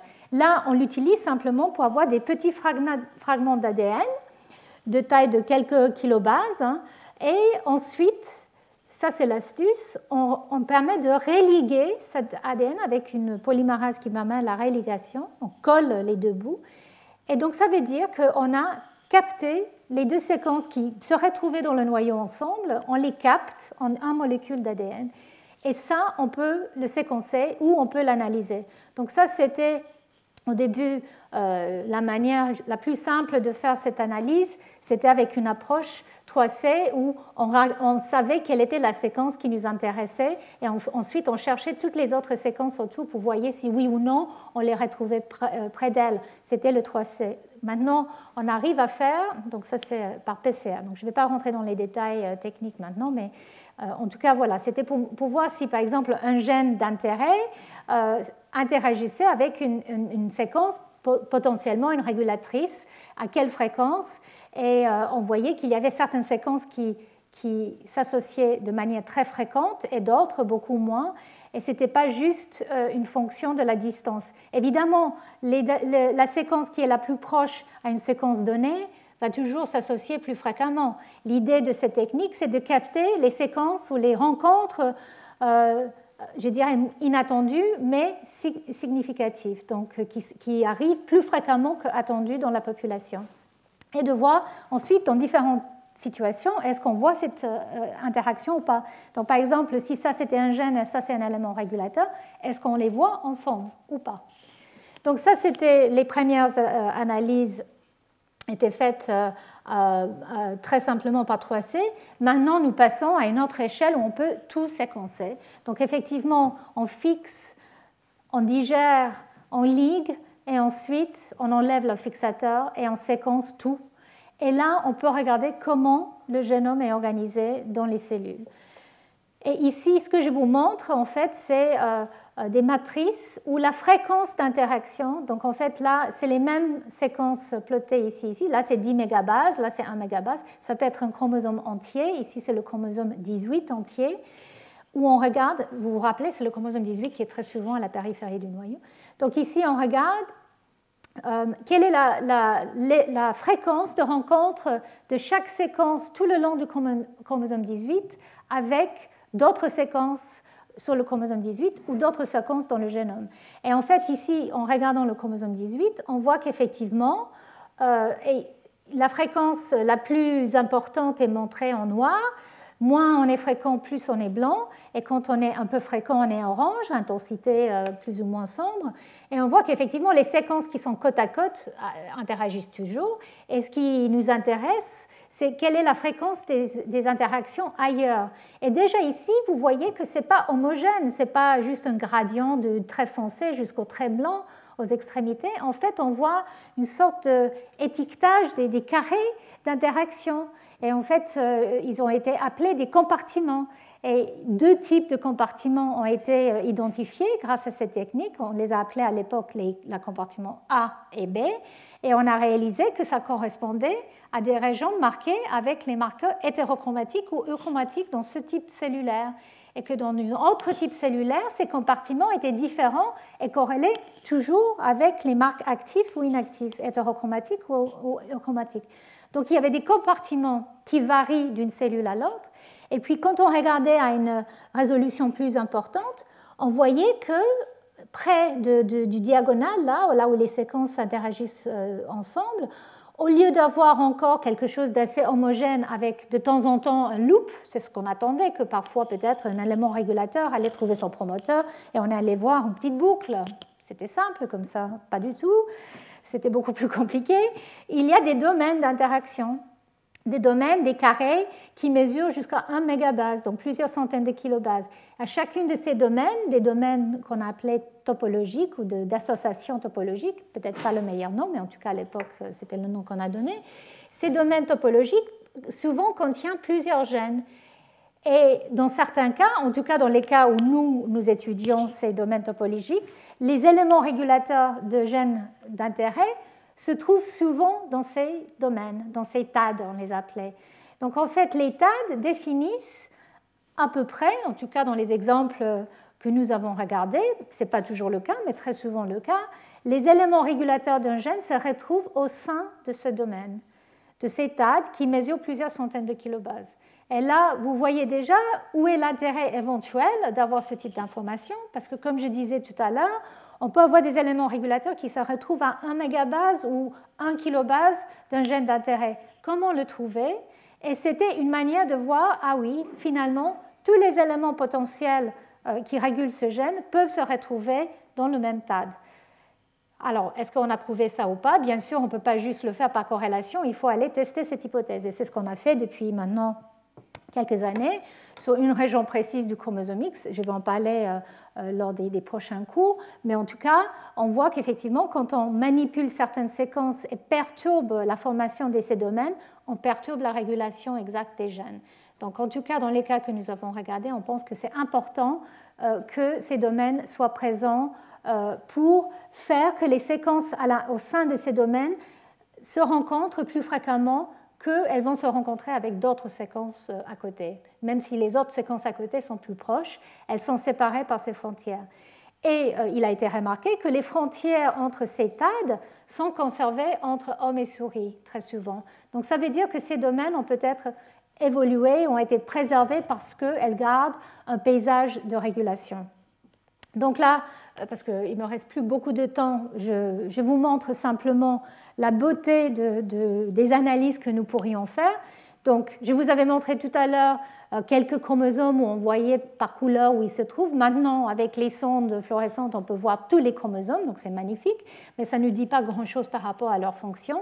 Par contre, avec la microscopie et ces techniques dont je viens de parler, les 3C techniques, on peut maintenant commencer à voir des cartes moléculaires des régions qui se plient de manière précise et on peut aller voir par microscopie comment ces régions moléculaires se trouvent dans le noyau par rapport aux chromosomes d'intérêt, par rapport à d'autres séquences ou par rapport à des structures du noyau particulières ou même par rapport à des protéines particulières. Parce que maintenant on commence à voir aussi des microscopes et des outils encore plus, plus performants qu'avant. Donc on a une, super résolution qui nous permet d'aller voir vraiment euh, au sein d'un chromosome où se trouvent les, molécules précises avec une résolution de quelques kilobases ou quelques dizaines de kilobases. Donc on, peut commencer à explorer l'organisation en trois dimensions par des techniques moléculaires comme le, le 3C et les corréler avec les techniques en microscopie. Donc, je pense que je vais terminer là, juste pour vous montrer qu'effectivement, on est, passé, de Fleming, et c'est très très joli dessin, qui était tout à fait vrai, euh, à ce qu'on voit dans les livres d'école, qui sont peut-être pas tout à fait vrais. Il y a beaucoup de points d'interrogation, surtout euh, sortis ici. Et maintenant, on pense que grâce à ces techniques euh, dont je vous ai parlé, on commence à voir réellement cette information. ici, je vous montre une étude qui a été faite par le, laboratoire de Decker, où justement, il a regardé au cours euh, du cycle cellulaire, et en particulier au cours de la mitose, quelle est la structure des chromosomes en métaphase? Est-ce qu'ils ont une structure particulière? Est-ce qu'ils gardent les domaines topologiques? Voici les domaines topologiques dont j'ai parlé, les TAD. Est-ce qu'ils sont gardés ou pas? Et en fait, on pense que non, ils sont perdus et ils sont regagnés à chaque cycle cellulaire. Les chercheurs ont regardé aussi au cours du phase S. quel est le degré d'organisation qu'on garde? Quel est le degré qu'on perd? Et on peut corréler cette organisation soit au niveau des domaines topologiques, comme euh, je vous montre ici, soit au niveau des loops à l'intérieur de ces domaines topologiques avec une expression génique. On peut superposer ces, études. Et maintenant, et ça sera l'ultime euh, euh, exemple que je vais vous montrer cette année, on peut visualiser ces molécules in vivo. C'est-à-dire, on peut visualiser la, chromatine qui bouge dans une cellule et on peut visualiser les protéines qui s'associent avec et on peut visualiser l'expression des gènes. Donc enfin, on peut commencer à obtenir une information au niveau du temps. Et ça, c'est très important parce qu'on peut toujours prendre des, des, photos, on va dire des, oui, des, snapshots d'état. Euh, sur des populations de cellules, déjà, c'est pas top, mais en fait, euh, il faut simples cellules. Mais même là, on ne peut pas avoir la chronologie des événements. Et donc, là où vont les, chercheurs maintenant, c'est vraiment d'avoir la chronologie de cette organisation euh, spatio-temporelle et aussi de voir à quel point ces loops, ces domaines sont dynamiques ou pas quelle est, la base finalement si euh, un gène et son promoteur se retrouvent dans une loupe comme ça, à quel point ils se voient et, est-ce que c'est quand ils se voient que l'expression est déclenchée ou pas?